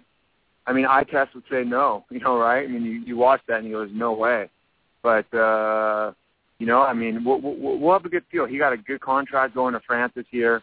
Um, you know, I'll go over there and watch him. We'll get video of it, and we'll get a good feel of how he matches up. Um, you know, um, internationally. So it's it's crazy. I mean, he's just a kid I'd never I, I would never count out until until we see it. And I think, you know, he's going to have to pass the ball at a really high level and kill the ball at a high level because his block is going to be the area where he's going to have, you know, probably be the most exposed. Right. Uh, how about forcing Matt Anderson back to opposite? This is one of the questions. Pardon me, back to outside hitter. This is one of the questions I have coming out of weekend number one, and also last year, where when it comes to an important match, you guys move your best outside hitter into the opposite spot. Are you guys comfortable with him at the opposite, or is it just a lack of depth at the outside hitter that's keeping him in the opposite spot? Or pardon me, lack of depth at the opposite position that's keeping him in that that spot. I mean, I, I know we were comfortable with Matt anywhere on the court. He is just so dynamic, um, so good at what he does. Um, and the hard part of putting him in opposite is, is he's not, you know, he works so hard at passing. He's become an elite passer. But that's the best part about it because now we have the ability to go four man, and it's not with Clay Stanley four man, where Clay, you know, one of the best opposites of all time, if not. But he's not a passer. He doesn't want to pass. So then you're putting four guys in there, but you're really kind of covering for him. When you put Matty in there, it's four legit passers in there. Um, also with Taylor Sander being a, you know, being a young outside hitter, if he starts struggling passing it all, you can just take him out and and and put Matty in there in every rotation, but rotation two. So it really adds to our versatility. Um, putting Matt on the right, you know, puts a big time threat over there, so opens up you know our middles because you know both pin hitters are a big threat. So you know it's a it's a real possibility that that we could go that route, but there's also a possibility that this weekend Matt plays outside with Taylor Sander and and we have a and, you know one of our younger opposites in there. Who's in that conversation for opposite? Uh, Carson and Murphy Troy. I think right now it's it's uh, more likely um, Carson. So he's had he's had a, he's had a couple really good weeks of practice, and, and Carson's proven he's had some big world league matches last year. He's proven that he can he can do it at the um, at the highest level. So um, you know I think we lose a little ball control um, in that, but we gained that Carson's serving really well and and he's attacking really well. So you know it's, there's plus and minuses to, to both. What does Jeff Menzel have to do to get on the floor? He's be more consistent. You know, I mean Jeff's actually passing the ball a lot better. He's doing everything better than he was last year. Um, but he just needs to be just do it more often and, and not worry about his mistakes and and um, just be able to to be you know you know how it is to be that international great player. You got to be able to do it every single day, and that's what he's working for. Jeff's been great in our gym. He's he's one of the first guys in here. He's one of the last guys to leave, and um, we're real happy with Jeff's progress. It's just you know it doesn't happen overnight. Is it official with the coaching staff that the young guys have taken over? I noticed that the adjunct coaches or the summer coaches who've been brought in no longer have names like Dunphy and so on from an age ago. You bring in Sealy and you bring in Sullivan. This seems like a new age for the national team. Uh, I, I don't know. I, I think it's you know it's it's as a coaching staff. You know, John being the head coach, there's a lot of pressure being the head coach of the national team, and um, he's bringing in guys that he's close with and to to work with it. And you know, you know, he won national championships with Sully and Sealy, and so he's comfortable with them. Um, I know we got we got Russ Rozo coming on a trip. We got Ron Larson in the gym right now. So when we're gone, Ron Larson's our full time coach, training our young guys. So you know, you know, D- Doug is basically, you know, talking to us all the time about stuff. So I feel like we get a lot of a lot of the veteran coaches involved. Um, you know, this week we have at Long Beach State we have Jared Elliott coming down to give his opinion. We have Tom Hoff coming up um, and Tyler Hildebrand. So it's a little mix of, you know, some younger coaches there as well. So what do some of these know. coaches that spend most of their lives in the women's game bring to their view of the men's game? Do you think? yeah, that's why we bring him in just to get something totally different. Um, you know, they they see the game. We you know we like bringing the guys in that might see something that we that we wouldn't see. It, it's even nice when Hugh comes back because Hugh's been working with the girls now for a while and to see what he sees differently. Um, so Hugh will come to the gym with us for a week this year in August and work with the guys. Um, but I don't know. I haven't I haven't caught one thing that girls say more than than what the guy you know than what guy coaches say. But there's also just a limited amount of, of people coaching guys volleyball because there's just not a lot of uh you know jobs out there for them. So um, yeah, I haven't seen a big difference yet. But it's it's just they're just great coaches who who we want to hear what they have to say. We're talking to assistant coach Matt Fuerbringer down at the USA men's national team. And Matt, this winter had to be interesting with John occupied with UCLA. What were your primary activities, you and Mike Wall down there getting ready for this season? What were the things you were making sure you went through while the team wasn't there training full time? Yeah, so it was Mike Wall and then Anton Willert, who's our technical coordinator, and myself. And um, you know, we we we spent a lot of time writing down everything we were doing, putting together action plans for uh, just so in years future we kind of know exactly what we were doing. Um, we went overseas. We improved our technology stuff that we have in the gym. Uh, we wrote a systems book on how we want to play the game. We wrote a fundamentals book, and this was all John Tell meetings with him while he had time. We wrote a uh, fundamentals book on you know techniques and stuff that we want. Uh, you know, we organ we were able to organize a lot of scrimmages with Iran and organize our summer schedule a little bit better than you know we were last year when we got the job last second, and um, started already talking about Rio and the qualifiers and how the tournaments stack up. And I spent I personally spent a lot of time watching college players and talking to them, watching matches of guys overseas and giving them feedback. Um, so, you know, we were busy, uh, but it was, um, you know, John did such a great job of just checking in with us, making sure we have what we need. And then when we need him, like, hey, this is a big decision. You need to be involved. John, you know, comes down, or we go up and meet him at UCLA and and hammer some stuff out. Does this give you a little different view than you had as a player when you were thinking about what these coaches did during the wintertime when you were overseas slugging it out?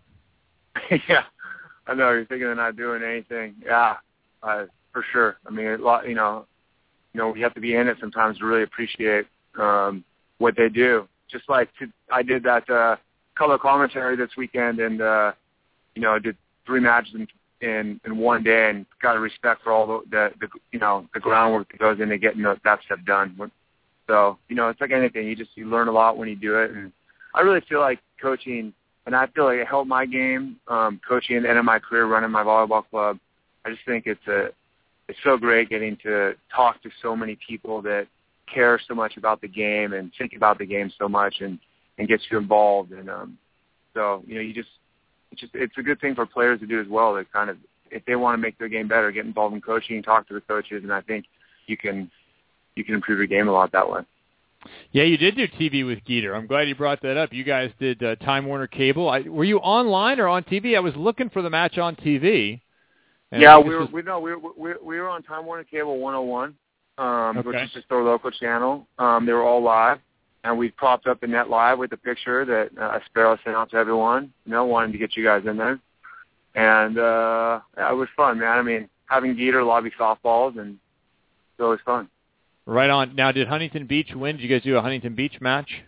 We did. Yeah, Huntington Beach uh, finished undefeated, so they won 64 in a row. The record oh. is 60 is 68 by Laguna Beach in like the early 80s. So they are uh, five wins away from breaking that record right now. Yeah, they have a, a couple of really good young players there. Brendan Sander, of course, headed to BYU next year, and then it's it's the kid past him, the junior, that's uh, looking like maybe even the real deal. Whose name is escaping yeah. me right now, but you'll know. TJ, DeFal- yeah, they have TJ Falco, DeFalco. and they have a guy Josh, yeah, and they have a guy uh, Josh Tuaniga, who's their setter, who are both juniors, and they both committed to Long Beach State already. And they're they're yeah, they're fun to watch. It was uh it was the stuff they're doing in high school now is a little different from when I played, so it's, it's pretty impressive. It's not a bunch of ex basketball players just hanging around playing volleyball. No. yeah, that's, that's exactly what mine was. Mine was I got the basketball team to come join the volleyball team just to kind of stay in shape. That's and so we had a bunch of like tall dudes and then a couple tiny small guys. And we were terrible. All right, Matt. Before we let you go, give us uh, give our fans a little preview of what they can expect from USA Russia coming up this weekend. Absolutely. It's gonna be it's gonna be a lot of fun. I mean, uh, you know, I, I just don't feel like in this country we get enough, or the fans get get to see international volleyball at this level, and it's it's um you know the game is is so fast and so powerful, and uh, but you know it's played at a really high level, and uh, far as all the skill. And so it's great to come out and uh, and to see that. So we're not sure what team Russia's bringing, um, who all is coming, but you know Russia's defending gold medalist, and uh, they're going to throw everything at you and make our life tough. So we'll be we'll be grinding away, watching film all week. We've been watching film on them for about six months already, trying to learn from the Russians since they're the gold medalist, and um, and it's gonna it's gonna be fun to see here's what you have to do. You have to become seven foot tall and be able to move along the net, stuff balls, and maybe play opposite or middle. I mean, that'll pretty much yeah. make you the best yeah. team in the world. Yeah. you know, it, you know, it's funny, Barney. It's, it's funny, and and and and Jeremy, you'll appreciate this. Is my first time, like last year, of seeing Muserskiy, who's the great seven foot one or seven foot two middle blocker from Russia, who seems to do everything well. The first time I saw him play, what he is in the game right now is like what when Phil came to the beach you know, it was just like no one had seen it before. I mean, there's going to be another Muserskiy at some point, uh, and just like you know, newer fills are coming in from Brazil and different areas. It's just he's just doing things that you just never seen. The the ability to, I mean, I think right now, if an NBA team came and saw Muserskiy, he's big, he's buff, he moves. I mean, I, I feel like they would draft him. He'd never played basketball in his life. He's that athletic. So, um, yeah, it's it's know, I really hope Muserskiy comes so everyone can watch him play because it's it's really cool. It's it's he does some bigger watching, and then you watch film and you're like, dude, he just covered that ball and then he got off and he transitioned and moved and digged the ball after he serves an eight, you know, after he serves, and so it's really it's really um it's really cool to watch him play. Yeah, they're not afraid to put him in the middle back. And if you saw the guy, just a silhouette, had no idea how tall he was, you'd swear it was a normal, proportioned human being even at that Absolutely. size. You know, Oh, just him you know by how guys himself. get big? They always have like long legs Yeah. or super long arms or a short body or big head or something. He looks like Yeah. a normal human if you don't have perspective as to how large he is. And Yep, the way absolutely. he moves is is amazing. He moves like a much smaller player, like a six six Interesting. type player. All Yeah. right, uh, Herbs, what time are you getting down there? When can people expect to interact with you in your Fletch costume at the Volby Key? You know, that's a great question. I, I I'm still getting filled on the details. I thought I was coming in around 2 p.m. um on Saturday, so enough time so we I can I know him doesn't interfere with our with our game plan. But um, you know, I'll probably post some stuff on Facebook this week, and I'm sure I'm sure that uh, all the guys in charge of it are going to be posting stuff. So keep an eye out for it. Uh, maybe maybe we'll we'll send it on to the Net Live Facebook page as well, so everyone everyone can tune Perfect. into that, and um, we'll get them going. Perfect. Right on. Matt Fuerbringer, thanks for spending some time with us. We'll see you this weekend, Friday and Saturday. Thanks, guys. All right, man. See you, Matt. Good See ya. talking to you. Bye. All right, U.S. men's national team in action against Russia this weekend, Friday, Saturday night, Long Beach Pyramid. Be there or suck. You're not going to be square. You just suck. Or be outside the pyramid because you don't have tickets. That's right, suckers. Because it's going to be sold out. It's going to be amazing. Hey, thanks for being here on the show. I want to make sure we, we say a big thanks to the folks who contributed to our program today. Jay Hosack for calling in, Steve Bishop, both talking about PVL, Reid Priddy, and good luck to Reid. We will certainly hear from him uh, on this show throughout his rehab process.